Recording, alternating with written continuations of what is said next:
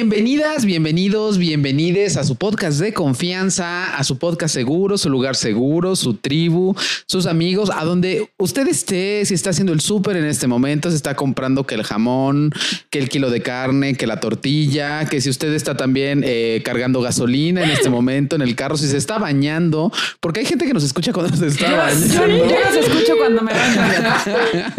Pues este es un podcast de confianza, psicoterapia para llevar. Estamos muy contentos de estar en el último episodio de esta temporapia. Aclaro, puntualizo de esta temporapia. Sí, que no se nos asusten. Que no se Sí, nos sí, sí, asusten. que, que- no, que no panda el cúnico. que no panda el cúnico, porque la otra vez publiqué en Instagram, así como grabando el penúltimo episodio de esta temporapia. Y alguien me contestó, ¿por qué el penúltimo? ¿Qué pasó? No, no, no, calma, vamos a seguir aquí. Seguimos siendo su lugar seguro. Y pues bueno, hoy estoy con mis dos grandes amigas y mis dos grandes amigas, amigos, perdón, Marto. Hello, ¿cómo están a todos? Qué felicidad de estar con ustedes el día de hoy. Está padre. Y el tema, ¿qué tal, no? Sí, Va a nice. estar padre. Inmenso. Hola, ¿cómo están? Yo feliz porque justo hoy nos toca chismecito a nosotros. ¿no? Ay, chismecito casual. Chismecito Venimos preparados con el cafecito, el Venimos a desnudar nuestra alma, ¿no? Como a contarles un poco más de nosotros, aunque tú sabes que la gente nos ha comentado mucho que a través del podcast siente que nos conoce y que sabe mucho de nosotros como personas. Y creo que tanto el primer, la primera parte de lo que callamos los terapeutas y esta que es su segunda parte, su secuela, lo que viene siendo su secuela, este, creo que justo les, les ayuda también a darse cuenta que somos seres humanos. ¿no? Que no somos Claro. solo sus, este, sus locutores de podcast de confianza, sino que también somos seres humanos. Como claro, todos. completamente.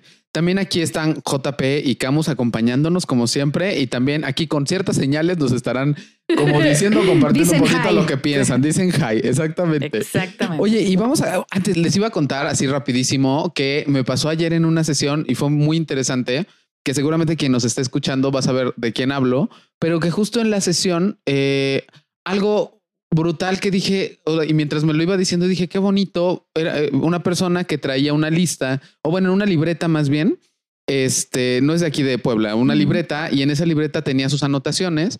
Y tenía sus anotaciones de cada uno de los capítulos, ¿no? No, Y entonces hasta como en cita de, y entonces cuando Betsa dijo esto, yo pensé esto, cuando wow. Marta dijo esto, yo pensé esto y sentí esto y entonces me relacioné con esto. Entonces, mientras me lo iba diciendo, íbamos trabajando con el tema que había que trabajar, yo iba pensando como el Dios, el impacto que puede estar teniendo esto en las personas, ¿no? Entonces, en este sentido, Está muy cañón. estamos muy agradecidos con ustedes por escucharnos, muy agradecidos por permitirnos entrar en sus vidas de diversas formas. Fíjate que a mí, no sé si me ataca el síndrome del impostor o qué onda, pero de repente cuando alguien me dice como de sí, es que te escucho, etcétera, o los escucho y es que esto siempre, o cuando llegamos a un lugar y nos reconocen, Ajá. pienso como, ah, neta, sí no se oyen. O sea, como que yo siento que nadie nos escucha. No, y, y justo apenas tuve una experiencia bien linda. Eh, di un taller en la unidad de género y derechos humanos de Poder Judicial y tres personas me dijeron que nos conocen, que nos escuchan, que son nuestros fans. Ay, wow. Y entonces como saber que llegamos hasta ese tipo de instituciones, Sí, digo, está claro. cañón, como según yo, ya sabes, como nos escuchan nuestros papás y ya. Ajá. Sí, sí,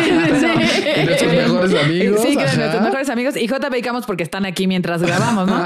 Pero este, pero de repente es lindo darse cuenta que, que no, que solo es el síndrome del impostor. Ándale. Exacto. Juan, de hecho, también Ajá. el, el sábado anterior que grabamos Ajá. podcast, salimos de acá a comer y este, y estábamos JP y yo comprando un helado y de repente este, llega una chavita súper, súper linda así Ajá. de, hola, oye, perdón, es que van dos veces que te veo en, en lugares diferentes, bla, bla, y hasta ahorita ya me animé a Oh, saludarte. Y me dijo, soy paciente de Juan, pero es que los Ah. escucho y no sé qué bla, bla, y quería saludarte, quería decirte que muchas gracias. Y yo así de, O sea, Sí. está bien padre, ¿no? es súper bonito. Claro. Sí, no sé si les pasa que cada vez que sacamos episodio nuevo, sus pacientes o al menos mis pacientes me escriben como de, oye, de este episodio tenemos mucho que hablar. Ajá, ¿no? sí, como claro. me identifique cañón y ya tomé notas. Entonces nuestra próxima sesión va a ser de eso.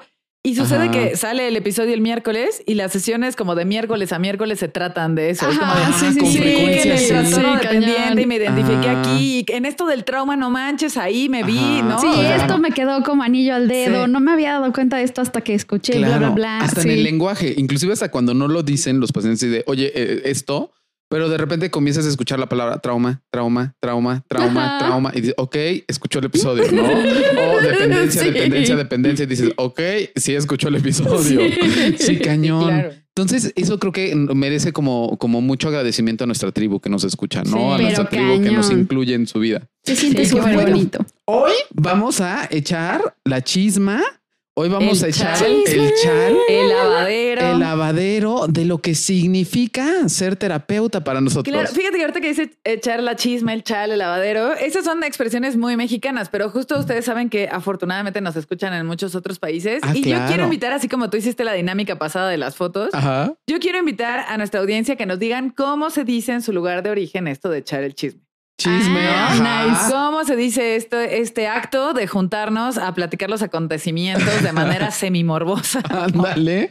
Ajá, casual, como, no sé, o sea, como, y también como, no, o- generar como esta comunidad. Porque Sí. también otra cosa, no sé si les pase, y ya entrando como justo en el tema, que muchas veces como terapeutas, eh, y lo platicamos hace ratito, Marto, es difícil encontrar como espacios seguros para poder echar el chisme y no Sí. echar el chisme de contar claramente lo que pasa con las personas con las que trabajamos, sino de cómo estamos nosotros como terapeutas. Sí, o de cómo Sí. impacta eso en tu vida, ¿no? Porque de Claro. repente sí sucede que, pues ya saben, tenemos un contrato de confidencialidad, que hay cosas que no podemos hablar, pero también hay cosas que sí queremos contar, como de, oye, hoy, o sea, me sentía paleadísima con las sesiones, o simplemente decir, hoy vi cosas muy difíciles y me siento cansada, y no en todos los lugares podemos expresar eso. Claro. O sea, yo neta tengo un sueño guajiro, güey. En algún momento lo haré. Como de tener un grupo de apoyo, o sea, de terapeutas. O sea, porque además, bueno, no sé si les ha pasado, pero ha habido veces que comparto con otros terapeutas ciertas, esto, ¿no? Como de, es que me siento así o así, o esto fue horrible, o esto, bla, bla, bla. Y de repente sientes como el juicio, ¿no? O no sabes si entonces están evaluando tus capacidades como terapeuta o tus habilidades como terapeuta o te están calificando. Y entonces es como, o sea, justo, o sea, el tener espacios seguros, o sea, como dices Juan, para compartir lo que nos sucede como terapeutas, se necesita eso. O sea, Claro. siento que es al- un huequito que hay ahí en nuestra... En nuestra Formación comunidad, sí, y en nuestra- comunidad. sí, Ajá. como comunidad, bueno, que no es tan comunidad, o sea, pero en nuestra profesión, ¿no? Ajá, Porque exacto. también eso es lo que decías, Marta, no sabes si te están juzgando o si al rato ya no te van a referir pacientes o si alguien dice, oye, pues yo voy con tal persona, le van a decir, uy, no, fíjate que Exacto, una vez en una exacto. fiesta nos dijo que estaba exhausto o exhausta, ¿no? O sea, Ajá. como, Ajá. como ese tipo de cosas. Porque sí hay, no sé, de repente a mí me da mucha tristeza ver que sí hay mucha competencia entre terapeutas. No sé si solo sea en Puebla, ¿no? O, o sea en México o en el mundo en general. Pero yo creo que la, o sea, los terapeutas que compiten deberían saber que pues hay suficientes personas como para que tengamos todos pacientes y no tenemos que robárnoslos ni chapulinearlos, ¿no? Ni ese Mm. tipo de cosas, porque de pronto sí ocurre. Sí. O sea, como me refiero a como que, que vaya, o sea, como terapeutas que, que, Que que- que- chapulinean. Sí, Ajá, a mí me ha tocado saber que chapulinean, Sí, que precioso. chapulinea del paciente de, haz de cuenta que, este, no sé, llega un paciente tuyo, Juan, Ajá. conmigo, lo conozco en una asociación social, ajá. ¿no? Claro. Nos encontramos en una boda y me dice, oye, yo soy paciente de Juan. Y entonces yo, terapeuta chapulinera, Ajá, digo, ajá. oye, pero ¿y lo del enfoque de Juan sí te funciona? Porque, bueno, yo, por ejemplo, manejo este, Ala, creo que no sería mejor. No, Y sí está además Juan está, está muy lleno en su agenda siempre. Ya sabes que Juan ya es una celebridad y no te puede atender. Ah. Sí, está Entonces- bien abrumado. Sí, oye. claro. Y Ah. mira, a Juan lo que le interesa, o, o en ese rollo de, a Juan lo que le interesa es viajar. Entonces Ajá. ahorita él está muy ocupado en eso. ¿Por qué no te vienes conmigo? Yo te puedo, si no te gusta, porque de repente he sabido de casos Ajá. de personas que conocemos que tal cual aplican el rollo de, mira, tres sesiones y si en tres sesiones no te enganchas conmigo, ya, o sea, te vas sin pedos, Ajá. ¿no? Y, y- y digo yo, pero, pero, pero, pero ¿por qué? Pero si, por- si- si gente que necesita asistir a terapia y que tiene razones para hacerlo e intención de hacerlo hay un montón, ¿no? O sea, no Mm, necesitamos sí. andarle Y chapulineando al hay infinidad de áreas de especialidad. O sea, Claro. No, porque hay trastornos de conducta alimentaria, ansiedad, depresión, o sea, lo que quieras. Y corrientes hay, terapéuticas ¿no? que te vayan bien. Exacto. Cognitivo conductual, humanista, gestal, este, eh, existencial, psicoanálisis, Sí, hay de chile de mole y rajas. Claro, ¿no? sí, Entonces, cañón. Sí, sí, sí. Sí, claro. Y eso, eso también creo que lo habíamos mencionado en algún episodio, que no todas las corrientes terapéuticas le vienen bien a todo mundo, así como a no todo mundo le va a venir bien nuestra personalidad. Claro. ¿No? O sea, habrá gente que diga, no manches, Bets es lo máximo y gente que diga, no, la neta no. O sea, la neta no cuadré ahí, no me gustó su estilo y listo. Y también es normal porque justo somos personas que tenemos Claro. nuestras características. Claro, y en nuestra diversidad, por supuesto que habrá a quien le venga bien alguien, quien no le venga también otra persona o que no le venga también otra corriente, ¿no? Ajá. Por ejemplo, para personas me parece que son muy estructuradas, muy, em, no sé si decirlo así, pero no como un poco con mucha necesidad de Ajá. certidumbre, de claridad y de dirección. Creo que una terapia cognitivo-conductual puede venir muy bien, ¿no? Y una terapia existencial, fenomenológica o una terapia gestalt, híjole, sí creo que se puede quedar mucho en el que chihuahuas acaba de pasar aquí. Sí, o, o sea, pero yo quería saber qué tenía que hacer, ¿no? Ajá, Sí, pero sí. dígame qué hacer, ¿no? Y se Sí, yo vengo a que tú me dice, "Acá". ayudes. Ándale, y eso a lo mejor no viene tan bien. Sí, ¿no? claro. Entonces creo que cada eh, te- terapia y cada terapeuta como para, pa- cada paciente, cada Sí. paciente Mm. puede elegir lo distinto. No, y además, o sea, de que hay muchas corrientes terapéuticas y muchos, eh, o sea, muchas áreas de especialidad, también hay infinidad de estilos de terapeuta, Claro. ¿no? O sea, porque, a ver, creo que una creencia, específicamente con, con los terapeutas que empiezan, es como como de, ay, o sea, hay que embonar con el paciente, este, sí o sí, a a huevo, ¿no? Ajá. Y es como, no, o sea, hay pacientes que no van a ser para ti, Ajá. ¿no? O sea, hay pacientes que con Juan estarán fabulosamente bien y conmigo será como de Marta, ¿qué pedo? güey? O sea, no hice clic. Ajá, o al Y es normal, o sea, no es que seas mal terapeuta o que seas nefasto o que, Mm. o sea, es que no somos para todos, o sea, como en la vida, Claro. no somos tampoco el terapeuta para todos. Claro, y ahorita que lo dices también me parece importantísimo como decir que no hay un estándar, ¿no? No hay un parámetro, porque de repente es, es común que escuchemos como, o sea, ¿en qué momento, o sea, cuál es el, cuál es la vara para poder medir que soy un buen terapeuta? O sea, cuando yo que termine la licenciatura en psicología o en lo que sea y la maestría en psicoterapia y el eh, doctorado en psicoterapia o cuando tenga en mi agenda cinco pacientes, 10 pacientes, 15 pacientes, 50 pacientes.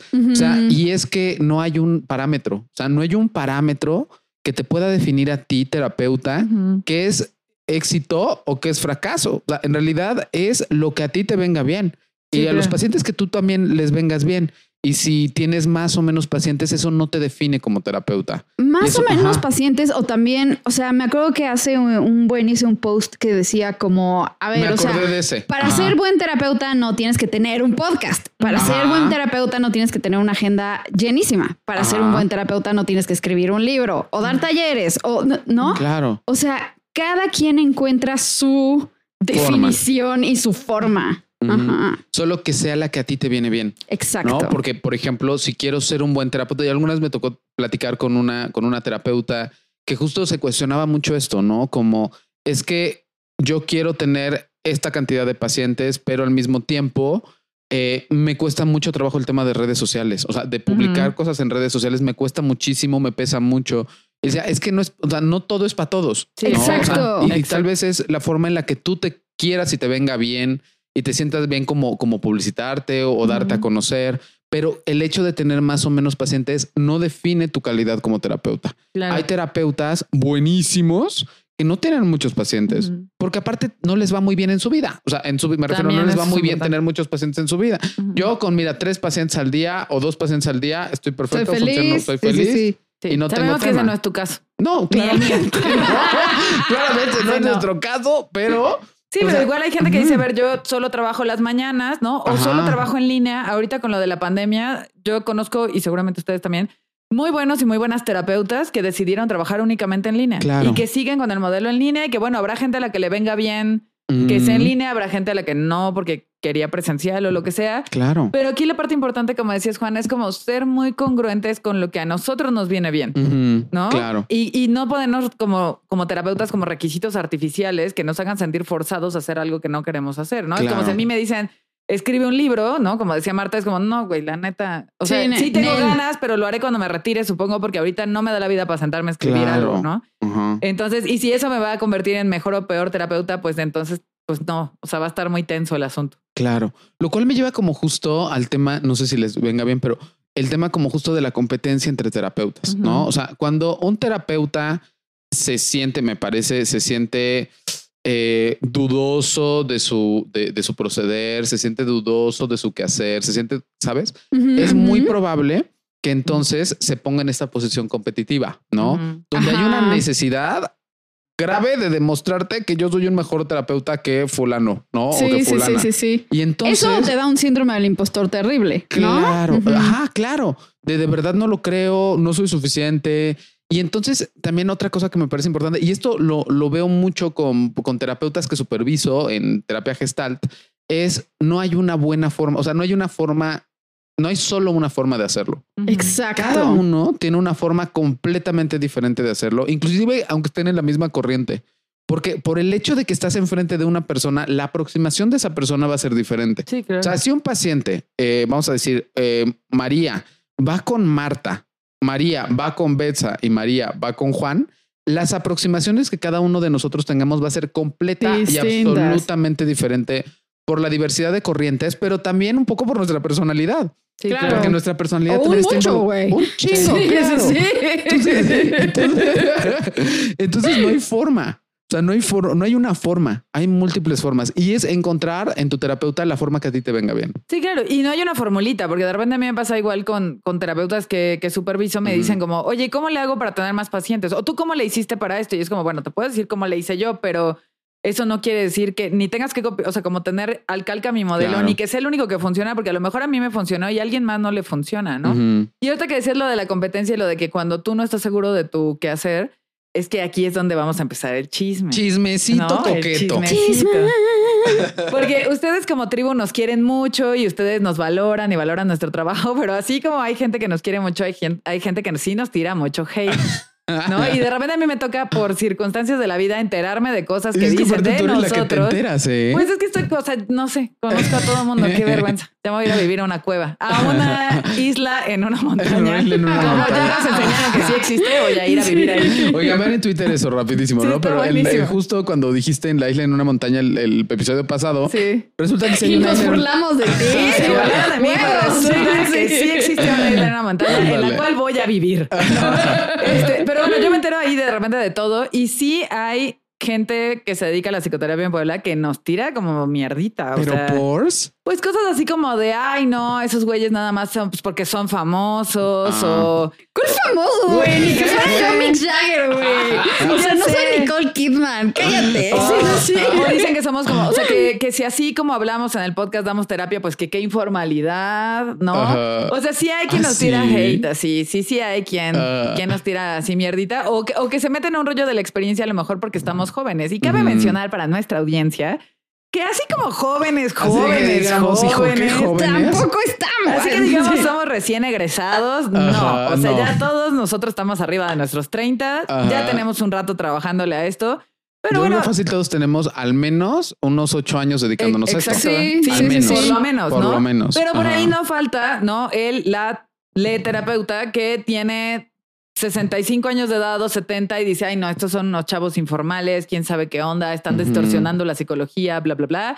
Entonces, de repente sí hay quien no tiene, o sea, como quien tiene cierta resistencia para las cosas, ¿no? Entonces, pues bueno, o sea, pues ni modo. Yo, yo también luego le digo a la gente cuando me cuenta estas cosas como de, oye, fíjate que en este evento social coincidí con este psicólogo, psicóloga X. Y me dijo como de, ay, no, ¿por qué vas con ellos? Bla, no, lo que sea. Siempre les digo, a ver, pues tómenlo de quien viene un poco en como usen su propio criterio. Y también la gente tiene derecho a detestarnos. Pues, pues sí, Claro. o sea, no, está bien también. O sea, en este rollo de no somos peritas en dulce. Mi monedita de oro para todos. Exacto. Entonces también pueden decir como de, ay, a mí esa vieja me choca. Pues sí, ya. No, Claro. no pasa nada. Digo, dado que no, Este, no, no, no son ellos los que nos expiden nuestro título, ¿no? Pues no, no tiene Claro, ningún problema eso. completamente. Sí, Y nadie los está obligando a venir a terapia con nosotros. Exactamente, ¿no? Y fíjense también que me pasó apenas que un paciente me comentó que pues él ha descubierto cosas muy interesantes en nuestro podcast, de su propio proceso, él era una persona sumamente resistente a la terapia y a partir de escucharnos se sintió así como como, en- como inspirado en este plan de tengo 40 años y no he trabajado un buen de cosas, creo que lo tengo que hacer. Y entonces de, en un acto de buena fe le compartió el podcast a su familia y su familia nos baneó. No. Nos ¿Cómo? ¿Por? por nuestro lenguaje, porque fue de no, hablan súper mal, cero me enganché, Ajá. este, ¿qué les pasa? Este, justo creo que fue uno de los que le- les causó más ruido fue uno que tú presentaste y como dijiste, bienvenidas, bienvenidos, bienvenides, Ajá. dijeron ya desde el bienvenides fue como de, Ya, no, no. estos son súper progre, esta gente está malita, ¿no? De su familia nos Ah, by the way, feliz mes del Pride. Ah, sí. Ay, feliz, mes Feliz del mes del orgullo. Pride. Sí, Sí, sí. Yo, muchas gracias por como, a nombre ¿Para de qué toda se la comunidad más? LGBTIQ. Sí, claro. Feliz mes del, del orgullo y pues ya Ajá. sabes, ¿no? Entonces sí nos banearon. No Entonces en esa familia en particular estamos baneados. No se puede hablar de nosotros porque después sucedió que un sobrino de este chico, un sobrinito de 18 años que justo en el descubrimiento de su sexualidad, Ajá. le dijo, oye tío, pues yo también ya los escuché y sí están Ajá. chidos y a mí me gustó. Y entonces fue como que no, No. O sea, siento que somos como los Simpson de nuestra generación. Los Simpsons del podcast de. Sí, que, no, que tenemos, nos tienen prohibido porque quién sabe qué Ajá. clase de cosas del demonio les influyamos a la gente. Entonces, bueno, así como hay gente que nos disfruta mucho, pues hay gente que nos banea Ajá. y es normal, ¿no? Claro. Podemos vivir con ese hate. Claro. Fíjate que a mí me pasó algo chistoso. ah, Una vez que tú me comentaste una foto donde me dijiste muy bautizo de señora o algo así, porque hubo un bautizo al que me digo, no es cierto, un baby shower al que me invitaron porque soy una señora y Por toda una supuesto. señora copetona de las lomas. Obi. Y entonces, justo este, en ese, en ese baby shower, eh, de repente, o sea, la, la, la amiga que nos invitó me dice: No manches, la mesa de allá y fulana, fulana, fulana y fulana te conocen. Y yo, ¿hora de dónde? Ajá. Del podcast, escuchan el podcast. Y yo, ¿cómo crees? Pero estamos hablando así como. Como justo de tú pensarías que era una familia a lo mejor como muy conservadora, cero, todos Cero, divertidísimos, ¿sabes? O sea, como yo veo que hay de todo con todos, ¿no? O sea, que hay a quienes les viene muy bien, pero también a quienes les viene muy mal. Híjole, como que sí les viene muy mal. Claro, ¿no? pero Como ¿sabes que sí, es sí. muy gacho. Sí, porque, o sea, Claro. se mueven cosas como muy centrales a la identidad, ¿no? O sea, de repente ahí picamos temas como muy delicados. Sí, claro. Y así como hay gente que nos ama, les digo, hay gente que tal cual ha hecho, no, esos tres güeyes me cagan, ¿no? O sea, si me cagan, no lo soporto. Y también está bien porque ahí voy a sacar mi pasado como comunicóloga. Yo en comunicación me especialicé mucho en marketing, ¿no? Y en marketing, una marca sólida causa o amor u odio, no le das igual, ¿no? Ah. O sea, por ejemplo, Coca-Cola o la amas o la odias, ojalá nos patrocine, yo la detesto, pero que nos patrocinen, ¿no? Este, o sea, o la amas o la odias, no te da igual. Y entonces Ajá. cuando, eh, justo cuando la- las personas me han retroalimentado esto como de, no, pues yo los amo, pero no sé, mi primo los detesta y dice que son lo peor. O, o cuando me escucho este, eh, escucho este hate que nos tiran otros terapeutas, lo primero que pienso es de, bueno, somos marcas sólidas. O sea, eso quiere decir Claro. que hay gente que es muy afín a nosotros y que con- nos consume, porque al final el podcast, pues es un producto muy bonito y muy humano, pero un producto. Y entonces hay gente que nos consume y hay gente que nos repele y está bien, porque eso quiere decir que tenemos como mucha fidelidad a nuestra identidad. Claro. Si no fuéramos fieles a nuestra identidad y quisiéramos quedar bien con Con todos, caeríamos en el me. ¿no? Oigan, ¿puedo ser abrazado en un, en un espacio de amor? Seguro y am- de amor, Cero, mi ma- no, es que pues, creo que es lo más narcisista que voy a decir En la vida. en la vida o en este podcast. Pero bueno, Iba, mira, esta me está dando reflujo. ¿Quieres un riopan? Un riopan, por favor. siempre porque, porque señora del riopan, ¿quieres un riopan? Güey, no me imagino así como alguien que como que, o sea, vamos, o sea, me imagino que alguien le pueda dar igual, pero como alguien así que diga, no mames, este güey me caga, lo odio. Sí, güey, sí se me hace, se me haría, no sé, como Bueno, tú porque eres como la estrella de la mañana, güey. Pero yo que estoy acostumbrada a que Ah, la gente justo me ame o me odie. O sea, yo que estoy acostumbrada a cagarle a la gente. ajá, te- te- me parece muy normal. pero, pero sí, sí hay gente que te ama y te odia. Ajá, sí.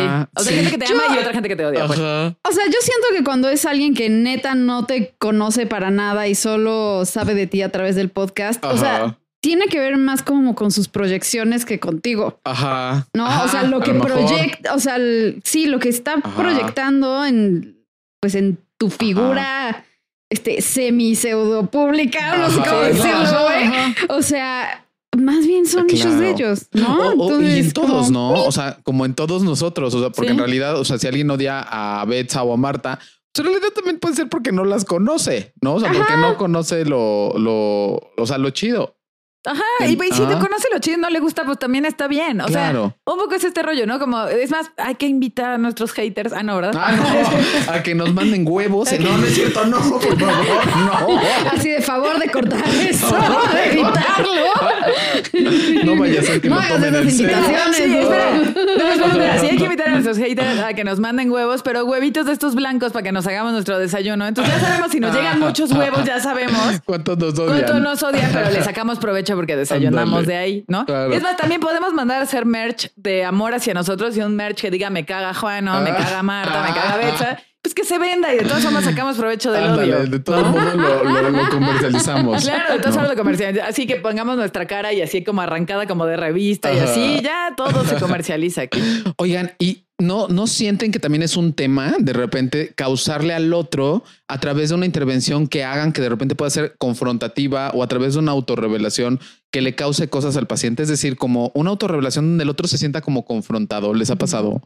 Pues a mí me ha pasado un poco de, o sea, hablando de autorrevelación, Ajá. cuando yo tengo en terapia gente que es resistente al tratamiento farmacológico, o sea, gente que no se quiere tratar o que es como, a ver, ya llegamos al punto de que tienes un diagnóstico de depresión, ansiedad, déficit de atención, eh, andas hipomaníaco, ¿no?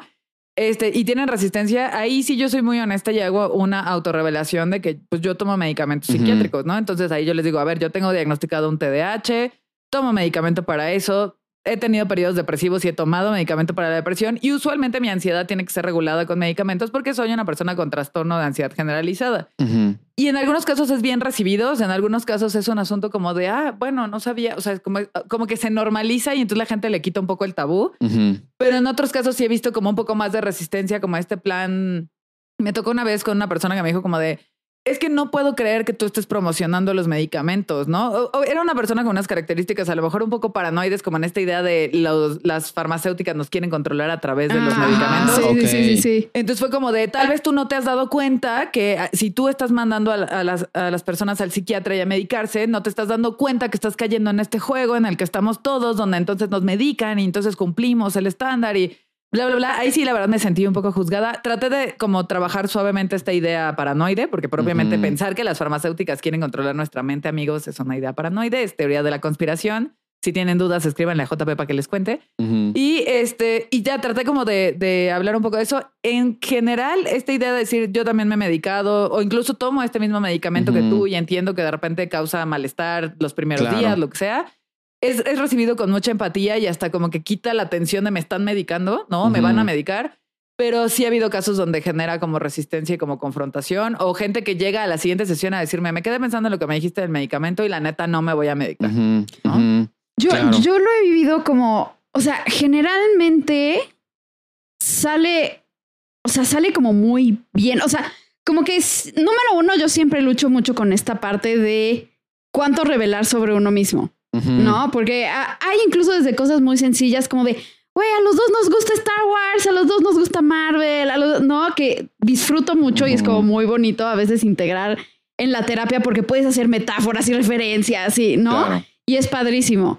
Y este, lo que he visto es que el 99.9 de las veces sale bien cuando tiene algo que ver como con la parte más emocional o la contratransferencia. Por decir, este, hace unos meses, una eh, estaba trabajando con una persona y, y sus habilidades sociales, ¿no? Porque había como cierto tipo de personalidad que no permitía mucho este desarrollo de habilidades sociales, etcétera. Y yo sentía que cuando me comunicaba con esta persona para confirmar su cita, para bla, bla, bla, como que era muy grosera, ¿no? O sea, yo me sentía así como de, ay, ¿no? y este, y hubo un momento en el que, o sea, noté que eso ya me estaba generando como mucho ruido a mí y que se podía como interponer ya en, el, en la relación terapéutica y decidí hablarlo, ¿no? Así como de, oye, fíjate que esta última vez que este, nos escribimos, no sé qué, me pasó esto y entonces yo me sentí mal y este, y sí sentí que era como, como una descortesía y bla, bla, bla, bla, bla.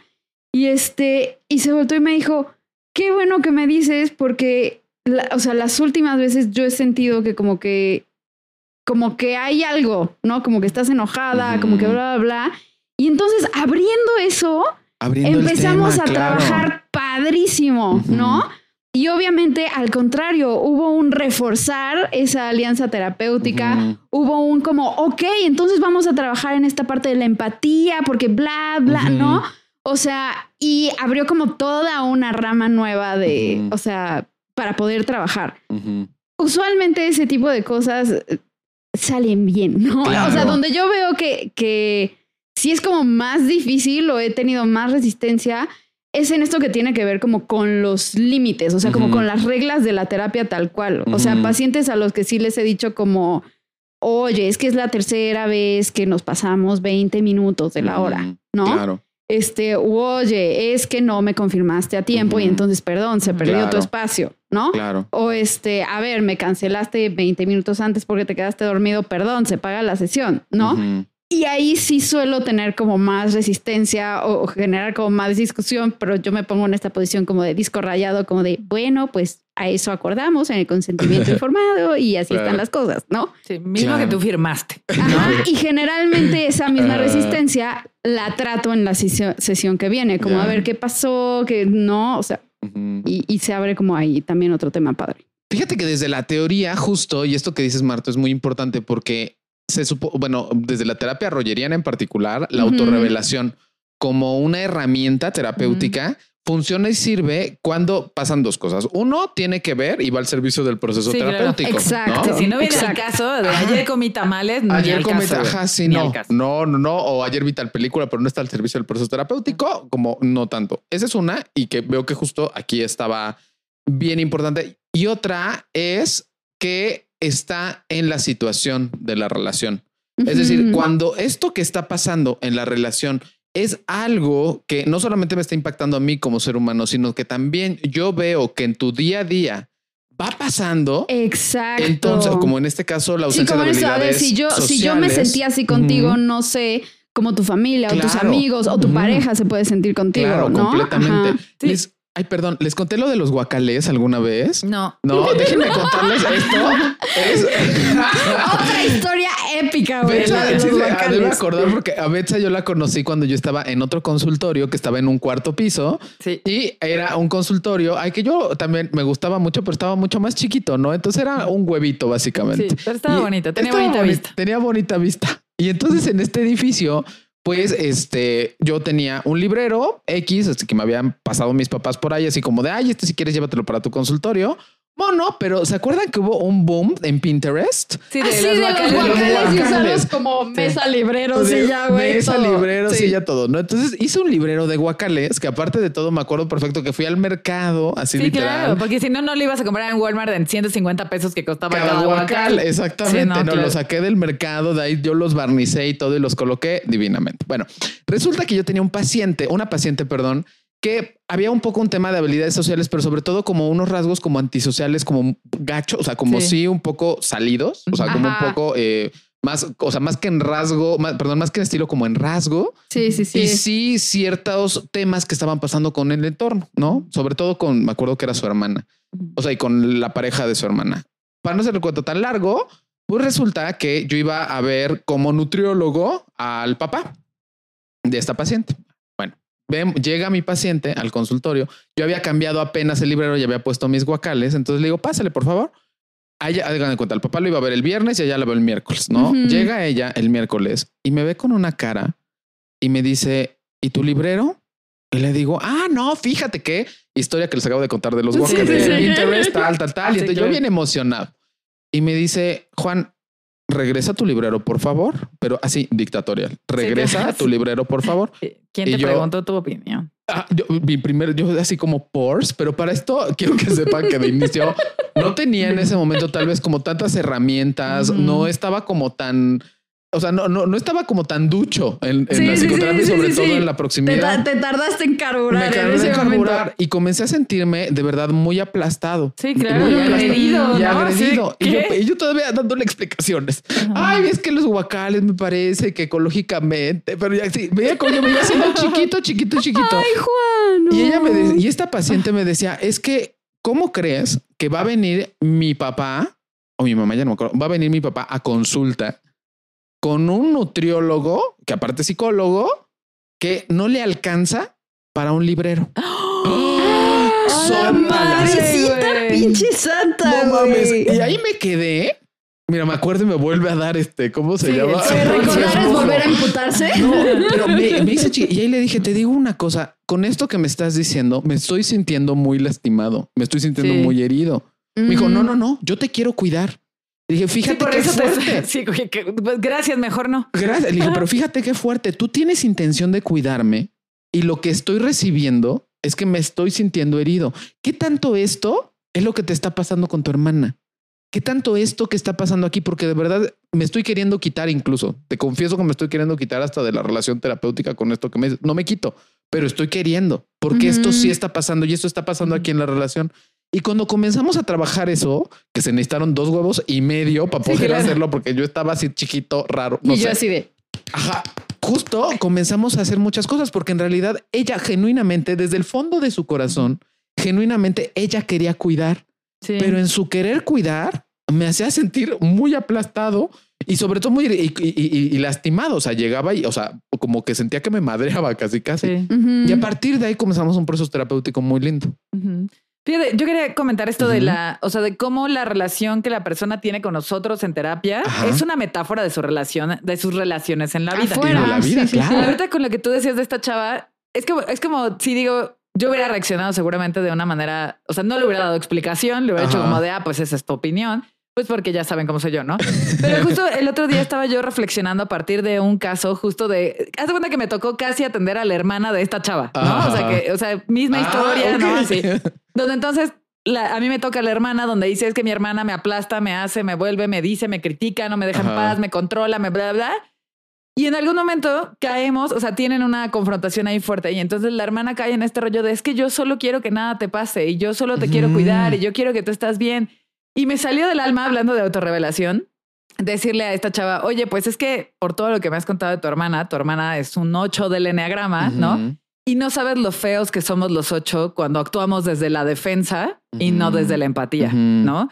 Eso no quiere decir que la motivación sea mala, la Ajá. motivación es buena, pero la forma dice mucho, Claro. ¿no? Y entonces le dije, en ese momento empatizo contigo y cómo te sientes aplastada, pero también empatizo con tu hermana y su necesidad de cuidar, donde yo veo a veces que estas personas con estas características, en lugar de tener brazos, tienen como ramas, ¿no? Y entonces te quieren cuidar y abrazar, pero te están dando ramazos. Y entonces, como, güey, a ver, aguántame. O sea, sí, qué bueno que me cuides, te deja de madrearme, ¿no? Y, y creo que eso también eh, viene mucho como a esta conciencia de la de, de cómo pedimos también nosotros nuestras necesidades, ¿no? Ajá. Entonces, bueno, ya después ellos tuvieron una plática asertiva muy linda y llegaron ahí.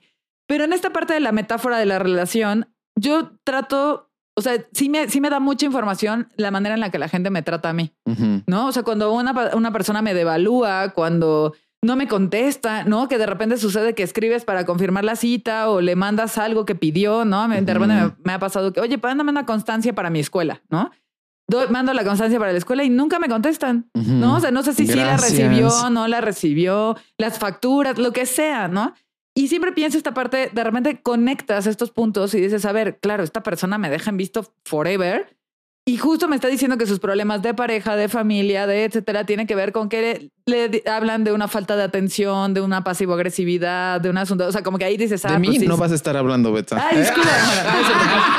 No, porque tú sí me contestas. A las 11 de la noche. Pero. Pero me contestas y yo te respondo a las 6 de la mañana, porque así es nuestra dinámica. Pero sí, o sea, como ahí te das cuenta como Claro. sí, la forma en la que en la que nos tratan, también tratan al resto de las personas Ajá. en sus vidas. Y justo ahí quiero hacerles una pregunta chismosa y A morbosa. ver. ¿Alguna vez les ha tocado a alguien que sea abiertamente grosero? O sea, que no solamente sea una percepción como de, ay, esto está un poco descortés, sino que abiertamente sea grosero, grosera. Sí, sí me ha pasado. Sí, Sí. cuéntanos, cuéntanos. No, a mí no, fíjate. Bueno, les pregunto esto de lo, de lo de que la gente sea de repente abiertamente grosera, porque a mí me pasa, bueno, tengo, tengo una muy buena amiga psiquiatra que ella le tiene tal cual la consigna con su asistente es, si la persona se porta grosera contigo, yo no la quiero atender. ¿no? Porque si desde el contacto de, oye, ¿cuánto cuesta la sesión o la consulta o tiene espacio? Si desde ahí la persona se pone prepotente y grosera, pues la verdad es que sí suena alguien a quien no quiero conocer, ¿no? Esta es la idea de mi amiga, que me parece muy, muy, a- a- o sea, como mucho de autocuidado, ¿no? Porque me dijo, a mí la gente como agresiva y maltratadora no me va bien y así. Y entonces me quedé pensando en eso, como, o sea, como cuando ella me contó, me quedé dándole vueltas. Y es verdad, porque cuando la gente de pronto su primer approach contigo es grosero, o sea, es este, no sé, a mí me ha pasado gente que me escribe para pedir información de, sobre las consultas, que ni siquiera pone buenos días, ¿no? O buenas tardes, como de, ¿cuánto cuesta la consulta? Hola, buenas tardes, me llamo JP Moreno. No, así de, "Oh, hola, quisiera una cita. Y yo, Ajá.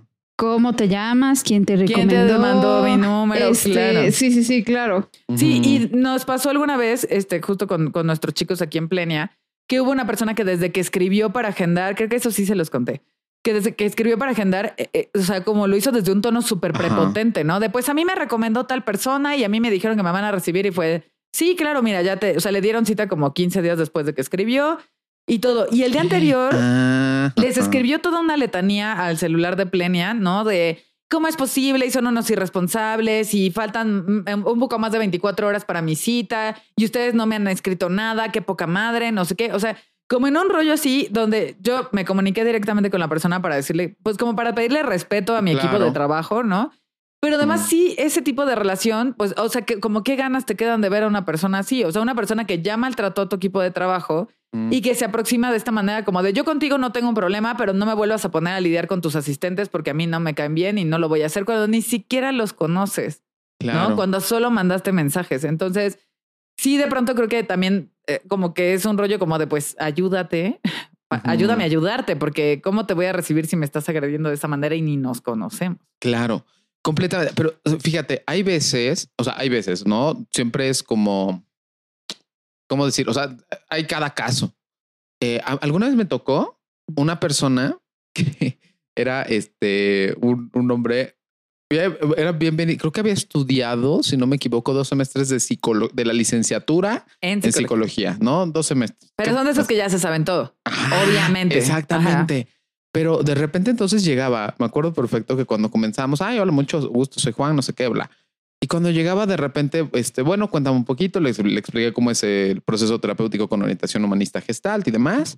Y le digo, bueno, cuéntame un poquito qué quieres trabajar. Pues no sé, tú pregúntame. Dije, ah, ok, va. Pero este tú Pero desde ahí es como, Ajá. pues no soy Madame Sassou. Sí, sí, ¿no? sí, En tu sí, trabajo hay una rubia. Ajá, No, güey, ¿no? Ajá. Y bueno, era como, ok. Iba como haciendo como ciertas preguntas que te trajo por aquí, como en qué momento lo decidiste. Y ya íbamos así, pero de repente notaba estas sutiles y no tan sutiles en otro momento ganas de decirme cómo dar terapia.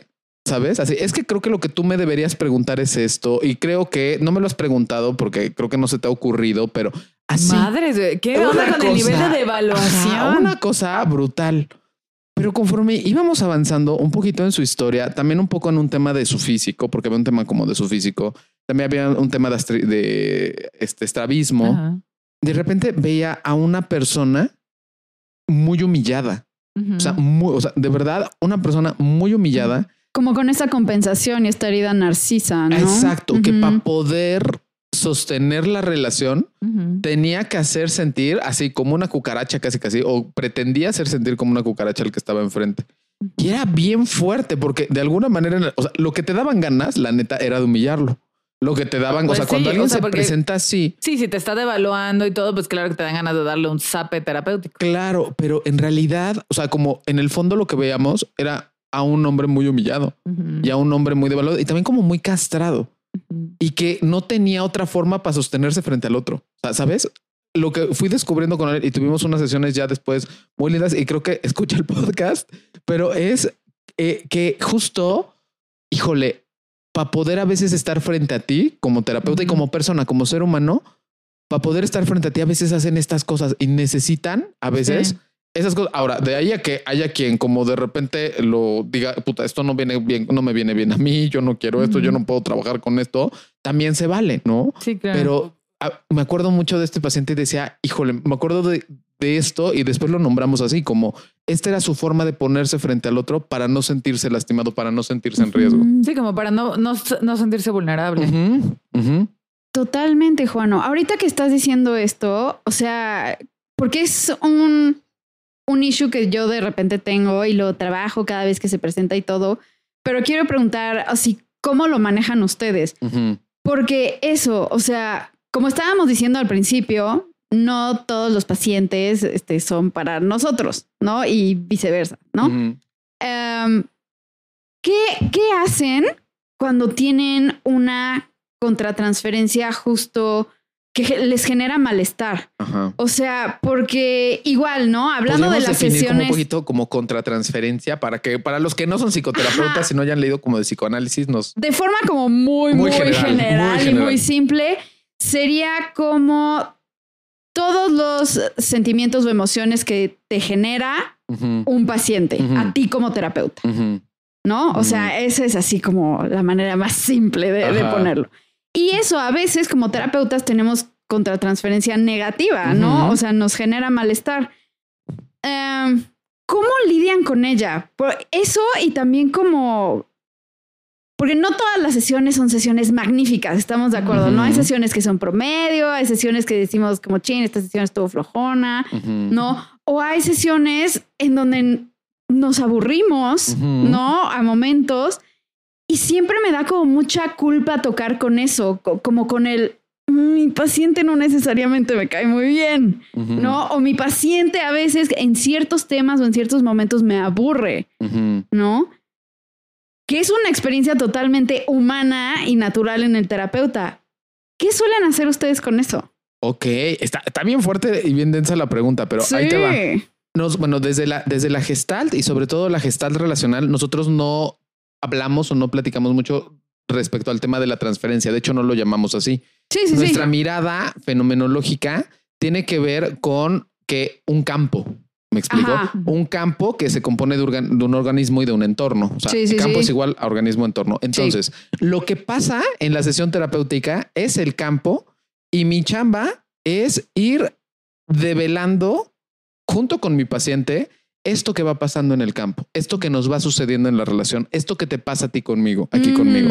Ahora, en lugar a lo mejor como de evitar la contratransferencia, la transferencia y la contratransferencia, lo que hacemos es ponerla y ponerla en la relación. Al servicio del proceso psicoterapéutico. ¿Cómo la pones? Ya esto va mi juanosidad. Sí, lo claro. pongo desde un lugar completamente empático, eh, eh, gentil, eh, hipotético, ¿no? Lo voy preguntando. Un ejemplo, en alguna sesión de esta semana, mientras estábamos hablando, yo, yo entré a la sesión con cafecito y yo entré energetizado de mi sesión anterior. Yo estaba con Tokio. Había comido hace dos horas. Entonces yo estaba en mi mejor momento. Mi mejor sesión yo creo que es de 7 a 8 y de 8 a 9. Son las mejores. O sea, porque estoy como más full. Ajá. Son las, para mí Sí, son las sí. que me energizan mucho Sí, más. porque ¿no? tú eres gente de la tarde. Porque yo soy gente de la Sí, tarde. yo soy noche. gente de la mañana, totalmente. Sí, no sí, doy sí. a las nueve porque a las nueve no estoy. O sea, a las nueve, aunque esté físicamente, yo no estoy, o sea, yo no estoy Sí, sí, sí. emocionalmente. Ya tu espíritu voló a otro Ya mi espíritu voló. Bueno, entonces, mejor momento de la sesión, con mi paciente de repente comenzaba a tener mucho sueño. Y yo no tengo sueño esa hora. Yo comí bien, debía- llevaba dos horas de haber comido, comí algo ligero. No hubo tema que me Había cafeína en tu había sistema. cafeína en mi sistema, venía emocionado en mi sesión anterior.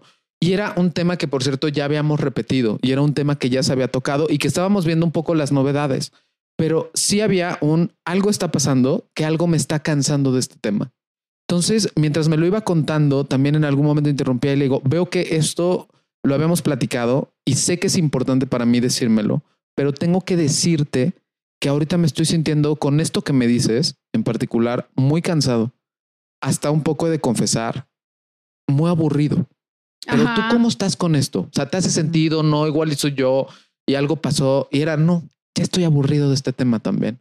Ya estoy aburrido y yo ya quiero saltar de esto, pero algo pasa que me bloquea. Y bueno, ya entramos a otra cosa, pero ponerlo en el proceso terapéutico se vuelve fundamental, sobre todo desde la mirada relacional Sí, porque sí, lo sí, estamos sí. co-construyendo juntos. Si yo me privo, me castro o, o- o dejo de poner esto, él sigue en esto. Sí. Y, Y es en entonces donde no también a ti a como lado. terapeuta te entra la culpa o la Claro, frustración, claro. ¿no? Porque no estás poniendo al servicio de la terapia eso que estás sintiendo. Completamente. Y a veces, y siempre que esté al servicio de la terapia y venga el caso con la terapia. Sí, si yo sí, me sí, eché unos claro. Kentucky, no me eché mi café en la tarde. Sí, más bien tú vienes a huevado. Y yo no se vale decir, ahuevado. oye, qué hueva tu tema, cuando más bien tú vienes a huevado. Exactamente, pero para eso tiene que haber un reconocimiento absoluto Sí. de, De ti. De tu ti yo. y de tu yo. Si algo, esto me pasa a las nueve de la mañana, no lo pongo. Porque a las nueve de la mañana reconozco que pues, por eso no doy sesiones a las nueve, porque no estoy. O sea, Sí, ya claro. me di cuenta después de algunas sesiones que yo a las nueve no estoy. Sí, sí, sí, no sí. es mi hora. Sí. ¿Tiene claro. sentido? Sí, sí, Sí, sí. claro. Yo igual, siete y media es mi última sesión porque después de ocho y media, Marta bye. O sea, Ah. sí, claro. Pues yo lo, o sea, yo creo que depende mucho Ajá. cuando me ha pasado esta contratransferencia, depende mucho de cuál sea la situación. O sea, cuando, Ujú. si es una persona, me ha pasado, ahorita estoy en una situación así, con una, una persona que me agrede, ¿no? O sea, Ajá. o- o bueno, no sé si necesariamente me agrede, más bien me parece que su modo en general es muy agresivo. Y, y entonces yo siento que esto está estorbando porque no me siento en confianza, porque no siento que fluya, porque eh, de repente estoy muy a gusto trabajando con esta persona y de repente me suelto un madrazo que digo, güey, que, que esto venía al caso. Un poco de este tipo de madrazos muy devaluatorios, como, o sea, como lo de librero, ¿no? Un poco como ese tipo de cosas o como, como de, ay, hasta que te dignas a darme cita porque no es que es como, wow, wow, wow, wow, wow, wow, ¿no? Entonces, cuando viene de una situación como muy agresiva, si yo estoy sintiendo que ya mi integridad o mi estabilidad es- está como poniéndose en riesgo, siempre hay una parte donde lo hablo con la persona como de, a ver, me parece, o sea, lo que decíamos, como me parece que si esto es una metáfora de tus relaciones con otras personas, porque me estoy sintiendo maltratada, de hecho, con esta persona, la última vez que hablé con, con ella, le dije, me siento muy maltratada a través de tus formas, ¿no? Como que siento que, y, y como que si, a ti- así, si así tratas a tu terapeuta, este, como no, no entiendo qué onda, ¿no? Incluso me pasó que ustedes saben que hace un poquito, casi dos meses nos dio COVID a, a Ujú. Camus y a mí. Y entonces yo suspendí mis sesiones porque no todas, pero en la mayoría, pues la verdad quería descansar. O sea, pues estaba Y cansada. por responsabilidad. Claro, y la verdad, no, bueno, no, no presenciales, obviamente no, Ajá. pero incluso las de en línea, porque pues, o sea, Claro. en la mañana estábamos muy normales, pero en la tarde nos daba un bajón horrible. Y entonces a los pacientes de las tardes les dije como de ya ahorita tenemos COVID, estamos un poco cansados, la verdad, este, pues te reagendo, Ujú. Y, me, y, y precisamente con esta persona fue un asunto como de, o sea, como un interrogatorio de, pero no tienes síntomas severos, ¿no? Pero no te sientes realmente mal, pero entonces no es que, o sea, pero ¿por qué me estás cambiando, no? Y entonces ya cuando nos vimos en la sesión subsecuente, hubo este abordaje como de, pues, a ver, me estoy sintiendo interrogada, agredida, descalificada, etcétera, ¿no? Entonces eso, eso ocurre como cuando hay alguien con este tipo de personalidad agresiva. Cuando es alguien que más bien, como justo ya nos ciclamos en el mismo tema, a lo mejor empiezo a sentir un poco de tedio o su energía es como, como frecuentemente baja, ahí yo creo que se me detona a mí un tema súper personal. ¿no? Que tiene que ver con el asunto de me está pagando y si esta persona no, no va a hacer rendir su sesión, yo se la voy a hacer rendir. ¿no? Y entonces me pasa mucho y me he dado cuenta, y es algo que estoy trabajando ahora en mi proceso terapéutico de super, y de supervisión, que si el paciente no viene energizado y viene más bien en plan de repetir lo mismo y de todo, yo entro en esta disposición de no, no, no, no. Y entonces los empiezo a mover, ¿no? Como de, pero a ver, espera, porque esto ya me lo contaste, pero quiero ver si entonces la perspectiva acá. Y entonces hasta, no sé si es mi propia ansiedad, pero como que empiezo yo a acelerar la sesión con mi Ujú. energía como para que el asunto se mueva. Normalmente resulta bien, la verdad. O sea, normalmente llegamos como a un buen puerto y hasta es frecuente que la persona me diga como, fíjate que venía en el camino sin saber realmente de qué iba a hablar Ujú. o como que sintiendo que no había nada importante y como que me acabo de ir con un boom así Ujú. fuerte. Siento que esa es mi propia proyección de mí, Betsa, mi pedo que me enseñaron mis papás de si te están pagando tienes que desquitar lo que te pagan. Entonces yo entro mucho en esta, en esta situación. Y cuando la persona sigue ciclada varias sesiones, le acaba de pasar a un paciente al que estimo mucho, sí le digo como de, oye, está muy padre el update del chisme, pero siento que, o sea, necesito que definas si vas a venir a contarme el chisme, me vas a pagar para escuchar el chisme, o si quieres que hagamos algo con esto. Porque Claro. eh, desde mi visión no me estás pagando para escuchar el chisme, desde mi visión me estás pagando para que hagamos algo con esto. Claro. ¿No? Y como, y lamento esta confrontación, pero necesito que tú decidas, porque si vamos a, o sea, si, esto- o sea, por mí no hay problema que me vengas a pagar cada 15 días por escuchar el update de tu relación, está Claro. chido, pero tú decides qué quieres, ¿no? Si vas a gastar tu dinero, lo vas a tirar en esto, o si lo vas a invertir en hacer un cambio en tu vida. Y si el pobre chavo se fue así como, "Eh", ¿no? Este es alguien a quien estimo mucho, que tengo ya bastante tiempo trabajando con él y que además es un chavo brillante, ¿no? Entonces, justo a mí me parecía como un desperdicio que estuviera atascado en el mismo tema, como en un update, como de una manera a lo mejor hasta un poco como defensiva, ¿no? Como de no querer avanzar, un poco así. Cuando él tiene mucho talento y mucha fortaleza para moverse hacia otro lado. Pero ahí sí yo creo que eh, yo me pongo, so- soy como un epishot, ¿no? O sea, como que si la gente viene a baja, yo así, ¿no? Pero Claro. esos son mis propios pedos Claro. con el trabajo. Y es que, ah, perdón. o sea, creo Adelante, que justo esa es una de las claves, como, a ver, si estás sintiendo estas cosas dentro de la sesión, es como, a ver, viene, viene del paciente o esto es mío. Claro. ¿No? Y en el momento que dices esto es mío, es como de, ok, entonces esto se lo llevo a mi terapeuta slash supervisor, supervisor. ¿no? Claro.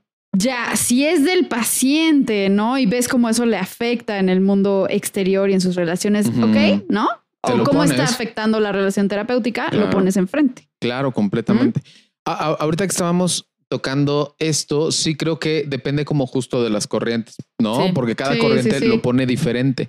Lo que sí, amigos, amigos psicoterapeutas que nos escuchan y que, y que si no nos echan hate, Ustedes que sí nos ¿Cómo- quieren. ustedes que si nos quieren, ¿cómo saben cuando alguien, cuando es chismecito y cómo saben cuando es proceso? Es una, sé que pareciera muy obvio, pero a veces es importante inclusive para los pacientes saber cuándo están yendo a echar chismecito con Sí, su sí, terapeuta Sí, o cuando es claro. proceso. Es proceso cuando estás introspectando en la sensación.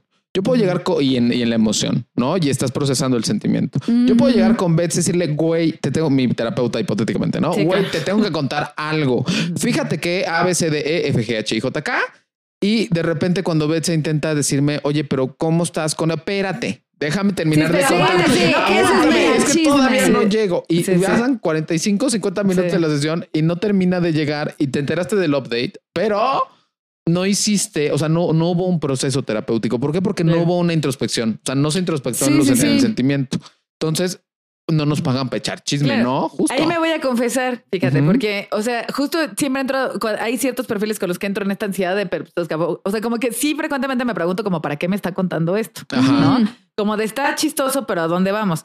Normalmente hago esta intervención como de, a ver, pero esto tiene que ver con los temas que estamos trabajando, si no aguanta, y si no hay veces de plano les digo, pero a ver, aguántame tantito porque estábamos en esto, Sí, ¿no? claro. Pero sí debo confesarme que mi talón de Aquiles es que de pronto, o sea, tengo muchos pacientes que son gente fascinante, súper interesante, súper cagada, súper, o sea, hay gente con la que hago un clic tremendo, con la que sí, la verdad, me gusta echar chismecito, pero, y aquí es un gran pero, no durante el tiempo de la sesión. Claro. Entonces, es gente que ya, la verdad, o sea, como que nos ponemos hasta de acuerdo de que sea mi última sesión, a lo mejor es la sesión de 7 a 8 de la noche, y sa- salimos ocho y media. ¿no? Porque de 7 a 8 trabajamos lo que traen y de 8 a 8 y media echamos chismecito. Ajá. Pero hasta hay un asunto así como de, mira, este, o sea, ok, te late que empecemos con la sesión, empezamos con esto, no sé qué, y de repente es como, ellos mismos me dicen como de, no manches, hoy sí te traigo un chisme de no te pases, y es como de, ah, pues aguanta, ¿no? Primero, ¿qué traes para trabajar? Lo trabajamos. Ajá. Y cuando es como, ok, entonces te llevas esto de tarea, en esto quedamos muy bien, entonces ya es como de, bueno, pues ahora sí te cuento qué, pero como muy delimitado, porque si no,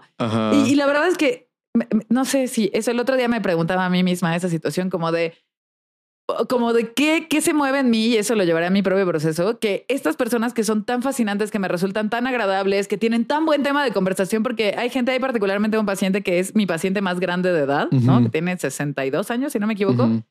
Con el que además tenemos un montón de temas en común, este, por la maestría en la Ibero, por muchas cosas, con el que sí, igual trabajamos rudísimo lo que tengamos que trabajar, porque aparte es un hombre que le entra al trabajo rudo de a mí, o sea, no me dejes descansar ni un segundo, yo quiero trabajar ujú. muchísimo. Pero luego tenemos una plática tan agradable que me ha pasado que siempre lo pongo al último y que me ha pasado que se nos van hasta 40 minutos 50 en la plática a gusto. claro. ¿no?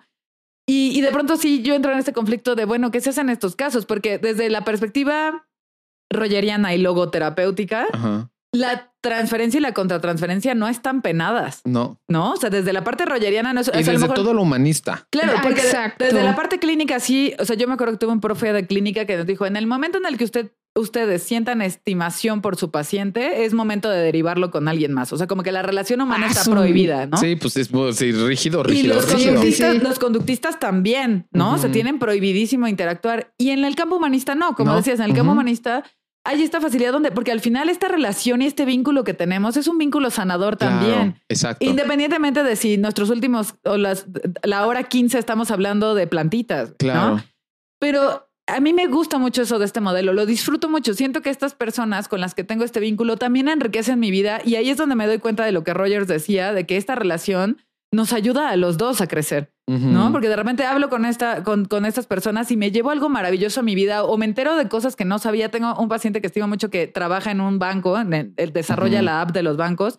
Y de pronto he entendido cosas de mi app del banco que no Ajá. sabía si él no me hubiera contado, ¿no? O sea, si él no me hubiera dicho como, ah, Claro. mira, cheque esto nuevo porque metimos acá y allá. Y, y siento que es gente que suma y tal vez eso sea de las cosas que más agradezco de la profesión. O sea, me despierto fascinada de tener estas personas que abonan cosas tan lindas a mi vida, ¿sabes? Claro, porque nutre muchísimo. O sea, al final es una, es una chamba que nutre mucho. Exacto, pero siempre bien delimitado. O sea, tiempo de terapia, chismecito. Claro.